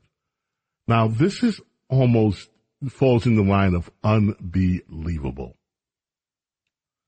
The Harvard Corporation did not conduct a review of former President Claudine Gay's scholarly work because of her lengthy experience at the institution as an administrator. The Harvard Crimson reported that the Harvard Corporation hired Claudine Gay as their thirtieth president without doing any scholarly review of her work, instead of focusing on her scholarly work, which the Crimson considers thin. The Harvard Corporation preferred to look at Gay's administrative experience and expertise over two other candidates who had a more extensive scholarship record. According to the report, the Harvard Corporation passed on two internal candidates who had more, expen- uh, more extensive scholarship credentials and had more administrative experience. This is damning. You hear people all the time on the left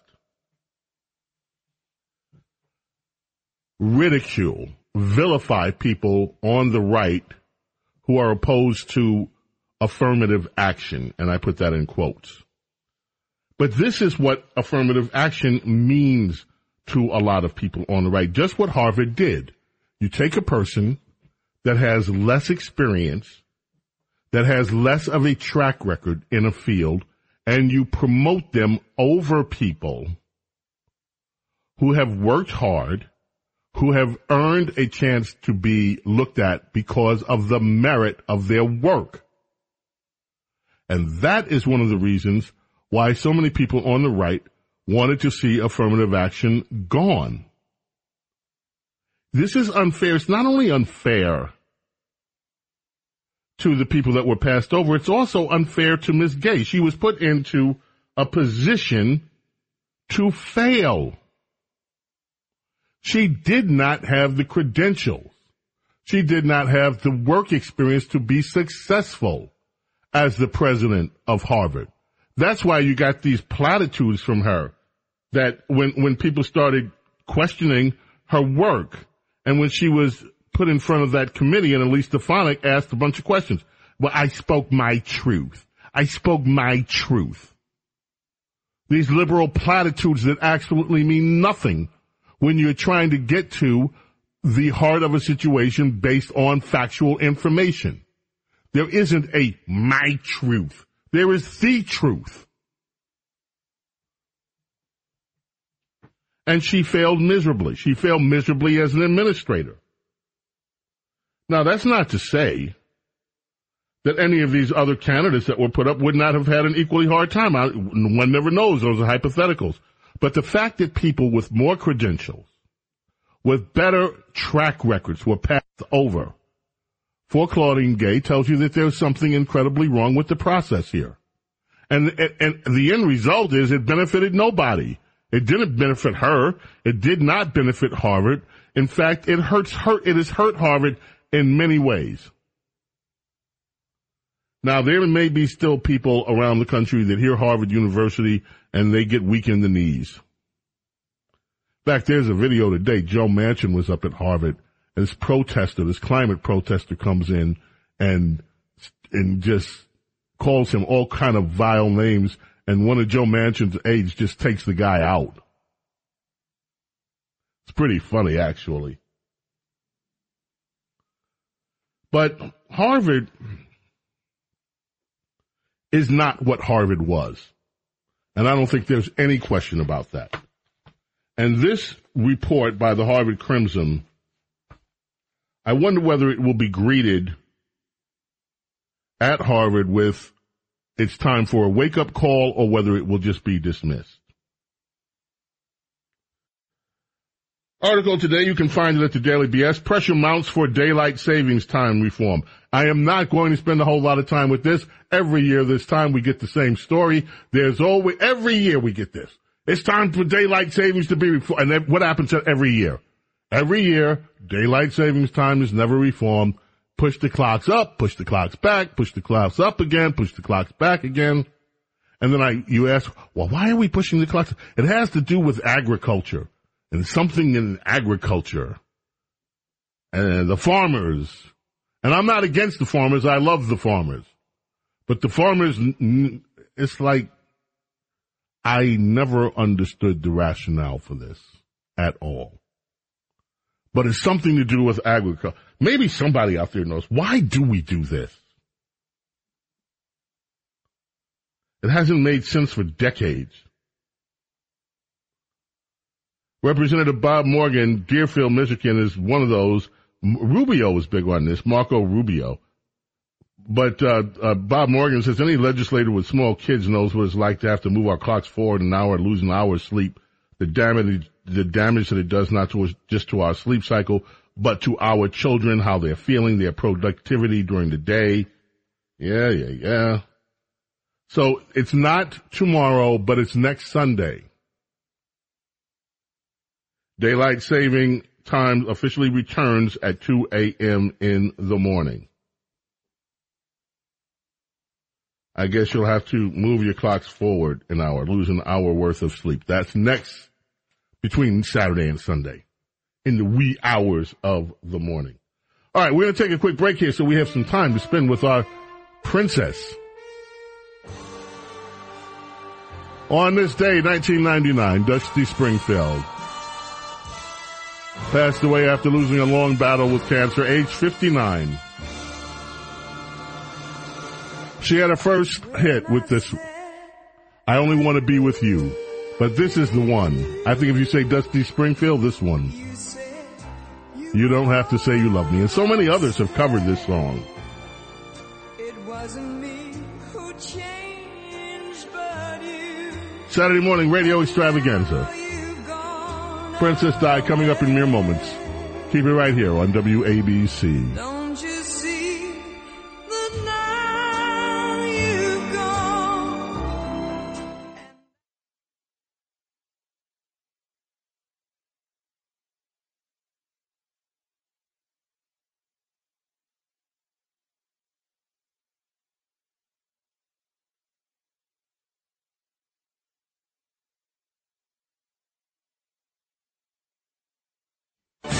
It's time for a radio royalty with James Golden and America's Princess of Policy, Princess Di. Yes, ladies and gentlemen, I have been waiting anxiously for this moment to speak with America's Princess of Policy. She is the one that first alerted me. Then he was just a factory worker who went to a city, I think it was some kind of city council meeting. This lieutenant governor, the now lieutenant governor in North Carolina, who's now running for governor, and the Amazon Prime Washington Post, fourteen pages of warnings about how dangerous he is. Mark Robinson. Welcome, Princess Di. How are you? I am very happy to speak with you, Sir James. How are you? I'm doing great. That story on Mark uh, Mark Robinson kind of blew my mind. I kept print, I printed it out. The pages kept coming. I said, "How long is this thing? fourteen pages," and they are out of their minds, worried that this guy is going to be the next governor of North Carolina. And and it reads almost as an endorsement. If anyone who who is on our side of the aisle reads it, every criticism almost is makes you want to stand and cheer, which I have wanted to do whenever I've heard uh, Mark Robinson speak. And you're right, that was a uh, Greensboro, North Carolina City Council meeting, April third, twenty eighteen, that I happened to come across that night. And the video that went wild, uh, viral around the country after that, he, Mister Robinson, was a factory worker. And on his shirt, you can see it says zone leader. So he was a zone leader. I think it was an auto parts factory. He had come down after work, and he started out by giving his name and, and who, where his, his address. And he said, I didn't prepare a speech. I didn't have any help. Apparently, the people who had gone before him on this issue, which was a Second Amendment issue, had all kinds of, of legal help. And he spoke off the cuff for about four minutes. And it is the most word-perfect speech defending the Constitution, the rights of the majority, as he calls it, the majority being law-abiding citizens, and it is impassioned, it is brilliant, it is one hundred percent persuasive, and if you hear, every time I've listened to it, every few uh, months I listen to it, you just want to stand and cheer because it, it is so inspiring. And believe it or not, after Rush passed, he put a notification on his Facebook page, and he credited Rush for becoming a conservative. He had, you know, not liked Rush just based on what he had heard about Rush, and he had a friend who said, just listen to him. And he started listening to Rush, and over the course of a year and a half, he realized that he was a conservative, and, and wow. So full-bodied that philosophy, ideology came, you know, so well explained and connected with Mark Robinson that he was able then to go out of work just down to the city council and proclaim a constitutional defense of the Second Amendment. And it is remains to this day. It has worn very well, and every word is true.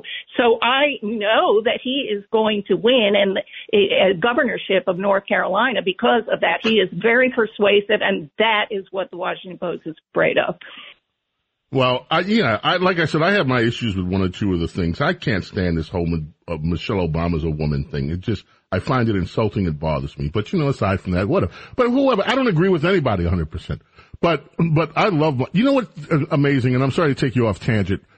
Isn't it amazing, the speeches that affect you, that you remember them? I remember that speech by Mark Robinson because it was such an amazing speech and because it was off the cuff. You know, one of my other favorite speeches of all time, uh Nigel Farage, when he went before the E U, those guys at the E U. I just have the image of my in my mind, him looking at those people, and he, he just said, none of you have worked an honest day in your life. And the the groans, and but he nailed these people for who they were, a bunch of out-of-touch elitists who were wrapped up as policy wonks and knew nothing about the lives of the people that they supposedly governed. It was one of the most effective political speeches I've ever seen in my life. He was amazing.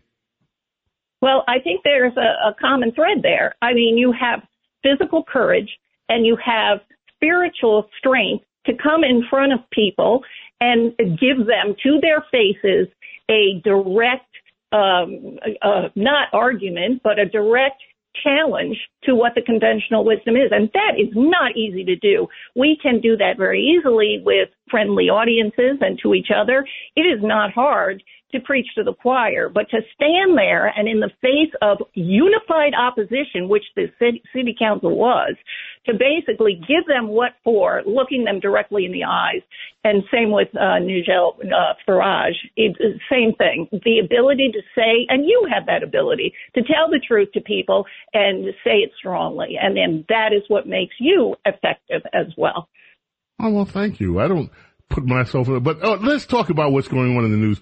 This business of white rural rage and Christian nationalists. Now, this time Christian nationalists, there's some Politico reporter dame that got all wrapped up in this, and she was defiant. She's backtracked. She was on somebody's news show and went off on Christian nationalists and, and all that. But now we're seeing this more and more, this business of what is a Christian nationalist?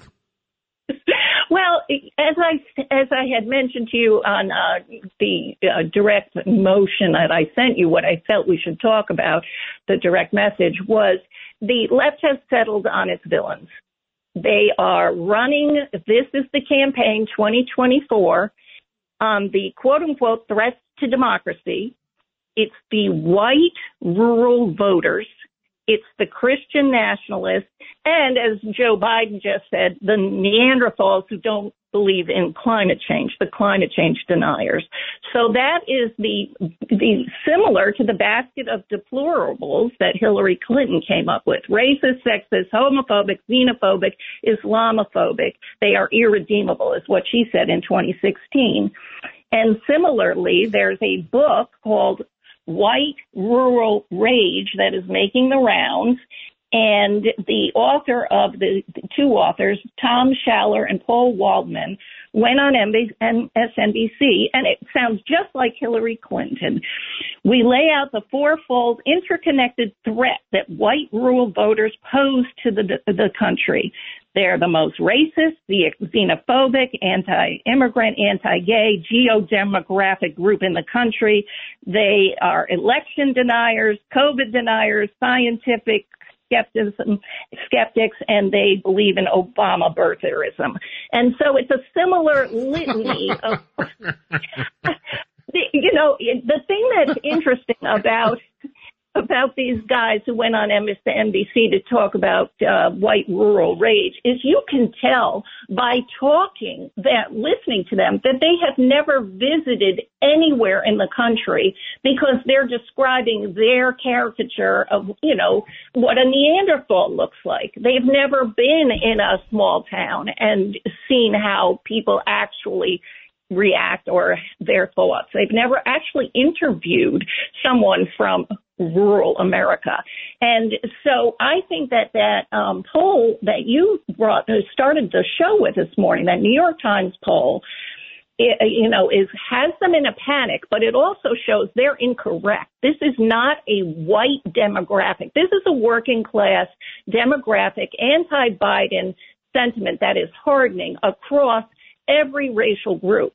And so the left needs to run on something. So they decided to make it a racial thing. But the working class in general is hardening. And I remember, I don't know if you do, how it felt during the Carter years at the end. You could feel the country yes. making the decision, decision yes. about Jimmy Carter.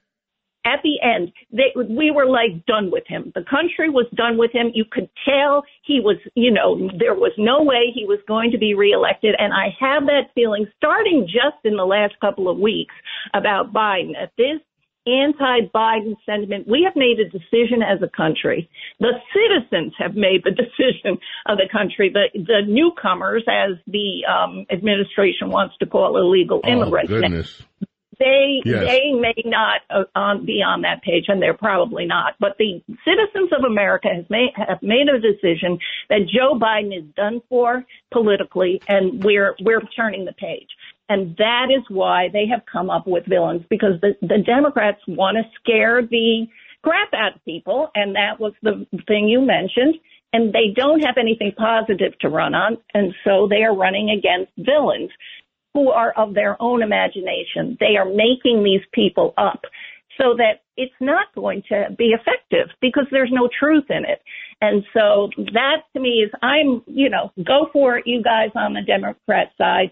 Try this. It is not going to work because what, as you said, what is scaring people is what they're living through right now and what's happening right. in, at the border, and it's happening in the Northeast, all of the people. I was reading stories about Boston area, the wealthiest area, one of the wealthiest suburbs is getting busloads, and they are getting a shelter built, and they are just up in arms.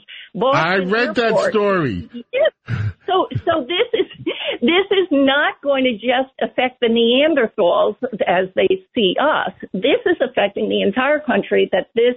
This border problem is devastating to America, and the American citizens are going to vote the guy out who's done it. Now, the backstory on that, to me, the backstory on what's happening up in Massachusetts is this. The governor there closed down one of the recreational centers in Roxbury, yeah. which is a predominantly black town, and they, yeah. they just cut these people out. They just said, screw your, your kids, screw everything. We're going to take over this. This rec- the, the, your recreation center, and we're turning it over to illegal immigrants. Well, there was a backlash against it, and people started saying, why are you only putting these things in black neighborhoods and, and minority neighborhoods? So the, the governor there, I guess, felt the pressure and said, oh, we're going to have to put one of these uh, shelters up in a wealthy neighborhood. Well, the wealthy people ain't having it. They're ticked off just like the black. Everybody's ticked off. This goes to exactly what you were saying. This is spread across every single demographic line. It is spread across racial lines.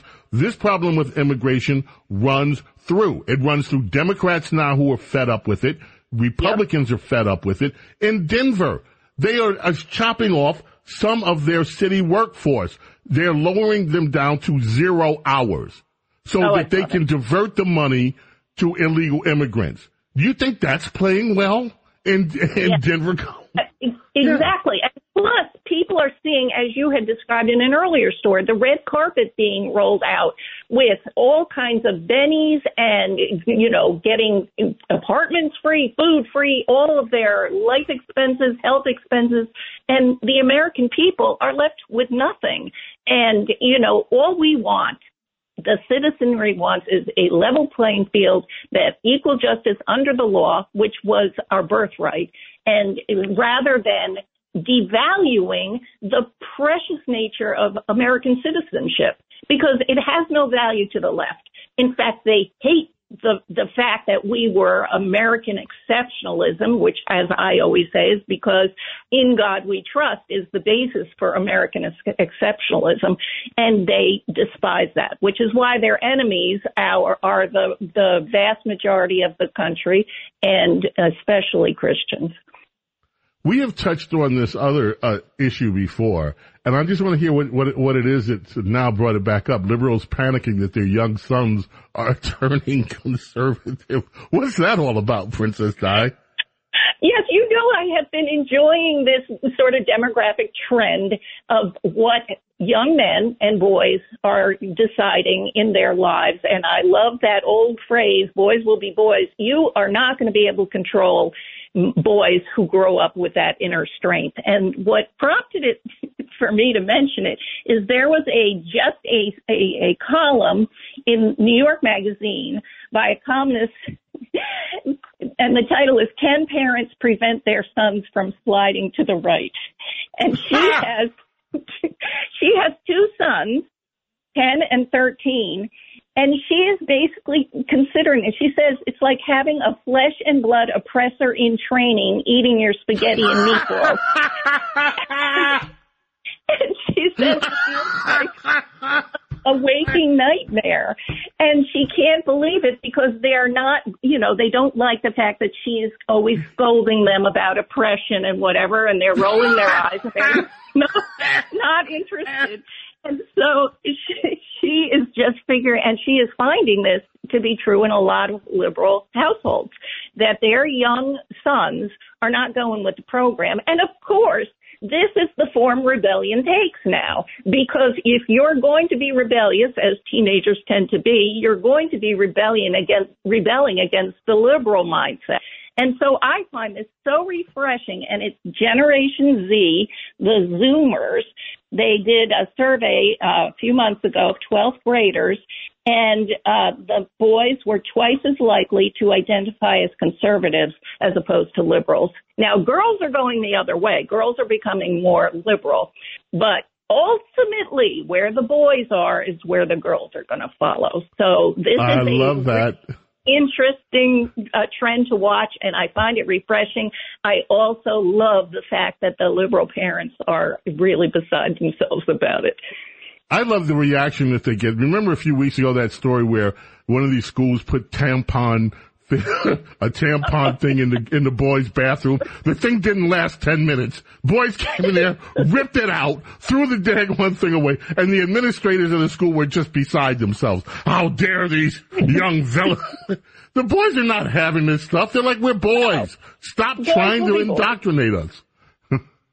Well, yeah. Interestingly enough, N P R blamed this trend uh, on young boys on Trump's overt hyper-masculinity. And so that's, you know, they let them, you know, come up with their explanations all they want. I, I really have been enjoying the left's attempt to explain the world to themselves because it's not connected to reality and none of it is going to work.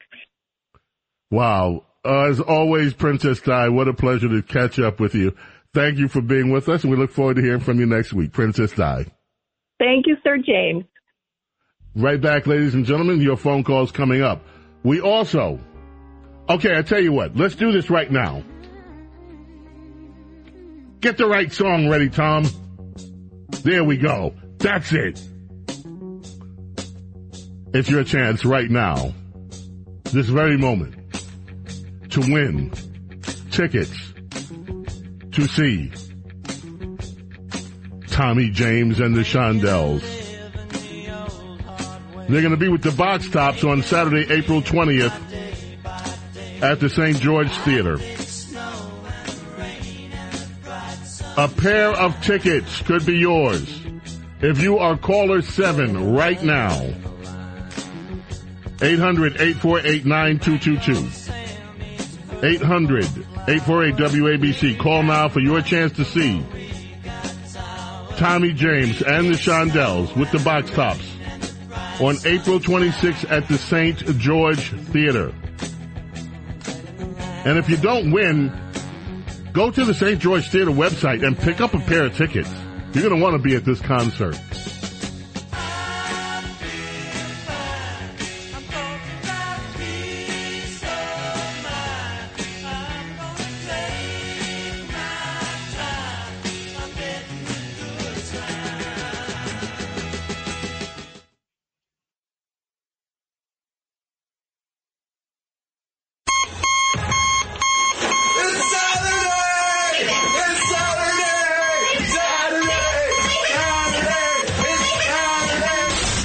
Saturday morning radio extravaganza. Now, here's James Golden, a k a. Bo Snerdley, on seventy-seven W A B C.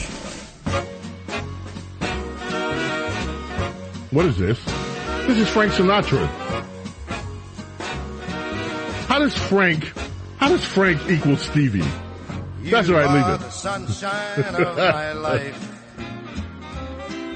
W A B C Talk That's Radio seventy-seven. It's all good. Let's head back to telephones. We've got people that have been waiting. Uh, let's go with Brian in Staten Island. Brian, how are you? Good morning. Glad to be here. Um, hey, I, I just uh, thought I'd mention that um, a lot of people don't realize with illegal aliens, I had some guys working for me. And they were always broke, and I, they work full-time jobs, and then they work with me on the weekend. So I said, well, why are you always broke? They said, we got to pay back the money. And I said, what money? And they they were telling me that each of them paid between fifteen thousand to seventeen thousand dollars to get here mm-hmm. to the U S. And I don't think most yeah. people realize that. And then they I have said to, to them. Mm-hmm. What did you say? On that. So they had to pay back nineteen thousand dollars each. Good grief. That's the cost of getting in if you're dealing with some of the coyotes. And then dig this. A lot of them, once they're here, also have to send remittances back home because they've still got families back home. So it's, I'm not, look, no one is saying that the life of an illegal immigrant is easy. And it's tough. And people make a decision. Come understand that. The, the, what we're saying as American citizens is follow the rules. And also, what we are should be saying is it is time for a real comprehensive reform of our immigration system. Stop keeping people out that should be allowed to come, but go back to the standards. Remember when Donald Trump was in office, he put standards in place. If you are going to come here and you are going to live on the government, live on the taxpayers, no, you're not getting in. If you come here and you have the ability because of your work history, because of merit, to actually earn a living, merit, then yes, you'll be considered. Though that's the way we used to do immigration in this country. You used to have sponsors. You used to have to make declarations that you were not going to live on the taxpayers. And if you immigrate to any other country, you try to go up to Canada, for instance, try to get in there. They're not going to let you take work that they think could be done by another Canadian. They're not going to let you live off the government. It doesn't work like that. Try immigrating to Mexico. You can't do it. Unless if you're going to do this legally, you have to be able to take care of yourself. Thank you. Appreciate it. David in Irvington, you're up next. Hey, Bo, how you doing? Good, thank you. How are you? All right. Just um, I missed Derek today um, because I always enjoy him. And just a, a quick shout-out to Rush. Rush helped keep my mother and I, I hope that's proper English, closer than we would have been if we weren't able to listen to Rush together. Wow. Thank you. No, he really did. Um, and the reason I listen to your show is because of your connection with Rush. And the reason I keep listening is because I love your show. Thank you. I was calling, I was calling originally because of the, the joke, um, the toe sucking thing. And yeah, it's not a I joke. No. Yeah. Originally, I thought um, I misheard, and I thought it was a Joe Biden ice cream licking thing, which mm. I thought, oh, that's wonderful. They're allowing this. But then I uh, realized it was a toe-sucking thing, and uh, it was confusing. Yeah, and toe-sucking has a long history in the United States. We can go back to stories about the Arkansas toe-sucker. Tom, you're too young to remember that. I'll have to dredge those stories out of the archives one day. Um, and yes, there's a very famous political that was involved in toe sucking as well. So yes, toe sucking has its place in American politics, but this was at a high school, and uh, the high school, it was a challenge for high schoolers to lick and suck each other's toes. Uh, yes, in high school. This is what is happening in America. Thank you, David, for those very nice words. So appreciated. Doreen in Long Island, you are up next. Morning, James. I think I know why. I heard it somewhere. I read it a while ago about the farmers needed their children on the farms to work the farms. And so they either had to walk to school early, so they changed the times to so that it was lighter, so they didn't have to go in the dark, or it was so that they could work the farms and then get to school. It was something about that. Mm-hmm. But whatever it is, the time has long since passed. Why we are continuing this insane uh, uh, uh, changing of the clocks, almost no one knows anymore. It's just ingrained. But every year they tell us, oh, it's going to be reformed. And every year it stays the same. Uh, Doreen, thank you so much. We got to take a break. When we get back, America's Small Caffeinated Mom, Rhonda Schrock, will join us on, ah, here we are, Steve, on W A B C. Again, nineteen seventy-four, Stevie won four Grammy Awards for the Intervisions album. This was arguably the biggest hit on that album. Superstition was big too, but this one, one of his biggest ever. On W A B C Talk Radio seventy-seven. Keep it here.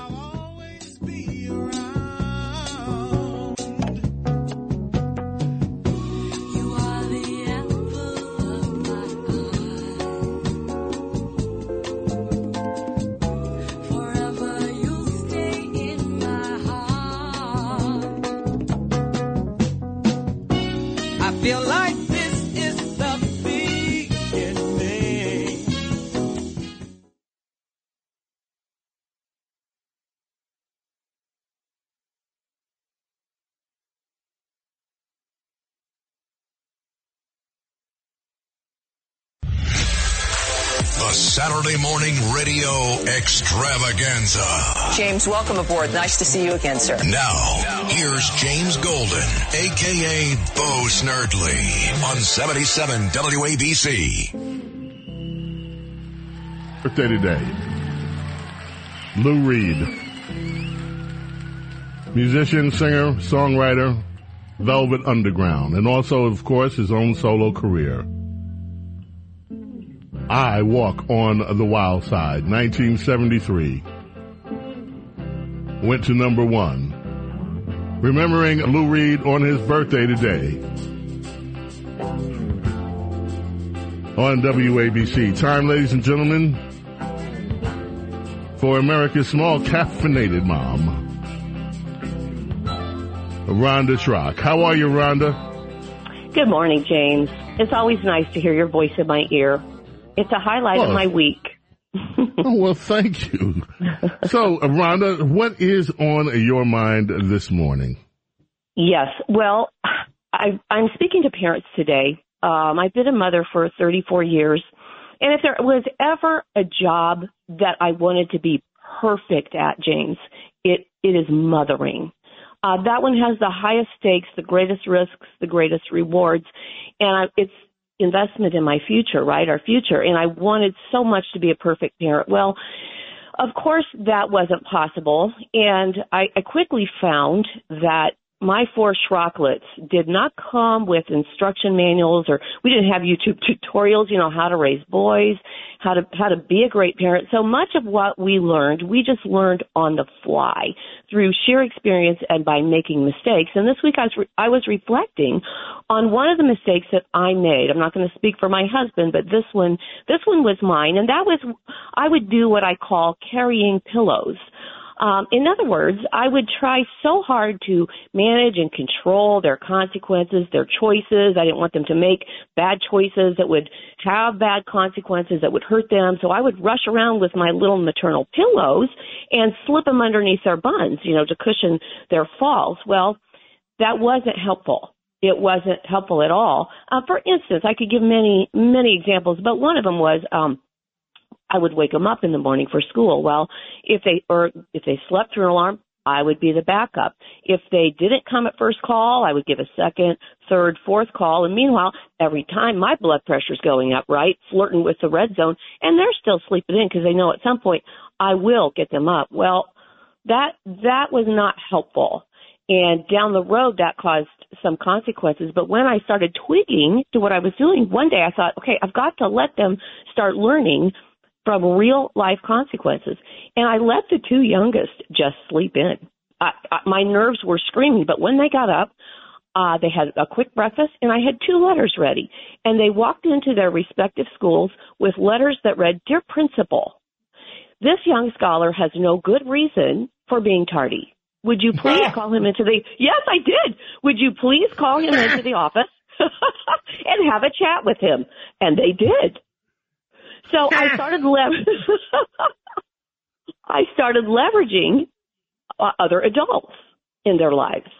And so it wasn't quite so attractive to sleep in and ignore the alarm or mother's voice after that. Well, anyway, I've got a lot more clarity now than I did. And as the boys grew older, and our older son in particular really began making bad choices, I started to see that um, any control I thought we had was pretty much an illusion. I also started seeing what, exploring what was behind or underneath my need for control, and I saw that it was fear. It was fear-based control, and I also started noticing, paying attention to what that control was doing to the boys, to my own inner peace, and to our relationships.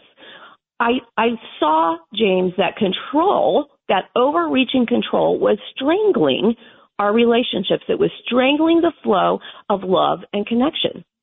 It was my invitation to examine my own fears, which were mine to own, and they weren't the boys' fears to own. They were mine. And as I began to deal with my own fears and relax and release them, our relationships began to improve, because then they could relax.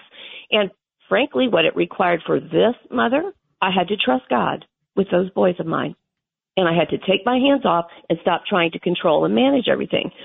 When we spare our children from natural consequences, we will produce weak, immature, and needy adults who are not equipped to go out into the real world and manage life. Uh, there's there's two ditches. With everything, there's two ditches. You have the authoritarian model of parenting where, you know, children have no voice and it's all control and punitive. Punitive is the word. And you have the very permissive model where there are no rules, no guidelines. It's all love. And the children are basically the de facto rulers of the home. Well, that's, that causes a big problem, because when they go out into the world, the whole world doesn't realize that they're, that they're on a pedestal. There are no pedestals for the children out in that world. So you don't want them beat down into utter submission where they have no self-esteem, no voice or autonomy, but you don't want them to go with no inner resilience. And if we let them go through hard things, we let them suffer the results of their choices, they will be stronger. They will have that inner um, resilience, maturity, strength to navigate adulthood successfully. Um Our children, we are beginning now to see the fruits. As we change, as we began to realize those parenting mistake, mistakes, James, we just humbled ourselves. And we went to them and we said, you know what? We got this wrong. Please forgive us. This is what we're learning now. And so we took them along, really, in a way, on our own parenting journey. We took them along and we would teach them what we were learning.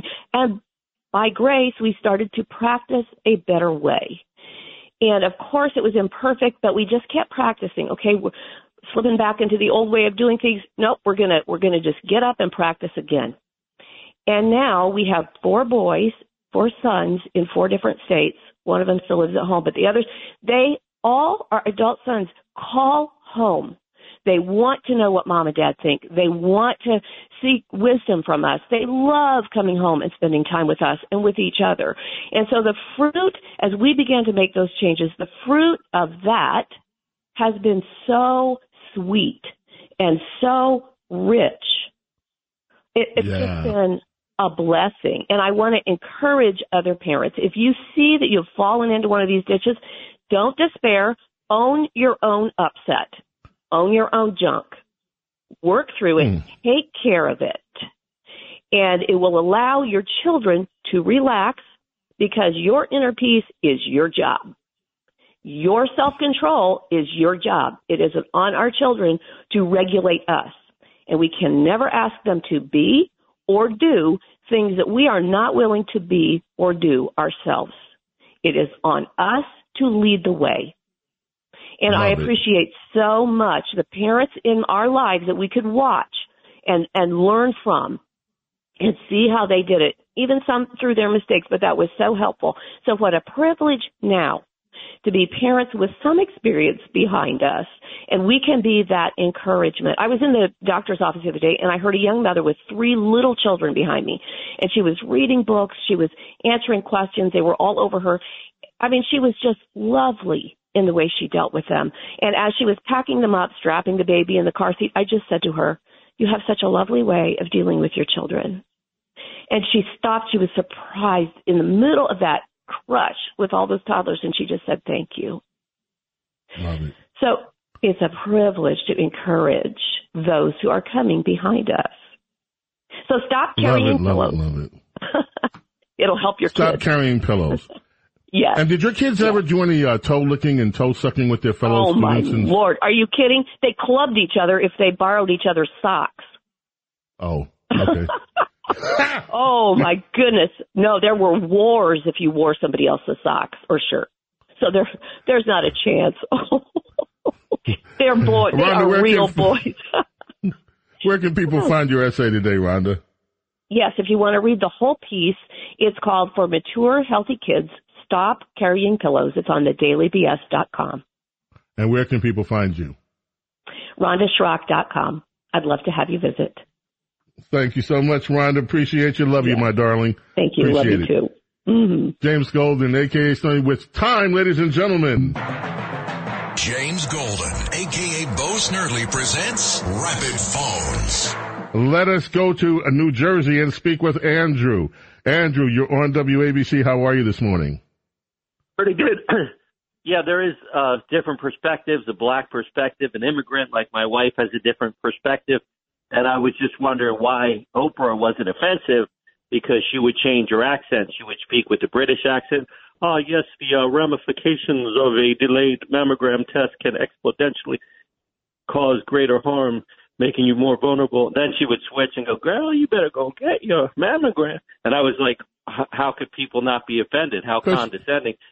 Because she's bilingual, bro. What's that? Yo, What's that? She brought- Because she's bilingual. Well, what, yeah, what the problem is, man? What the problem is, yo? What the problem is, yo?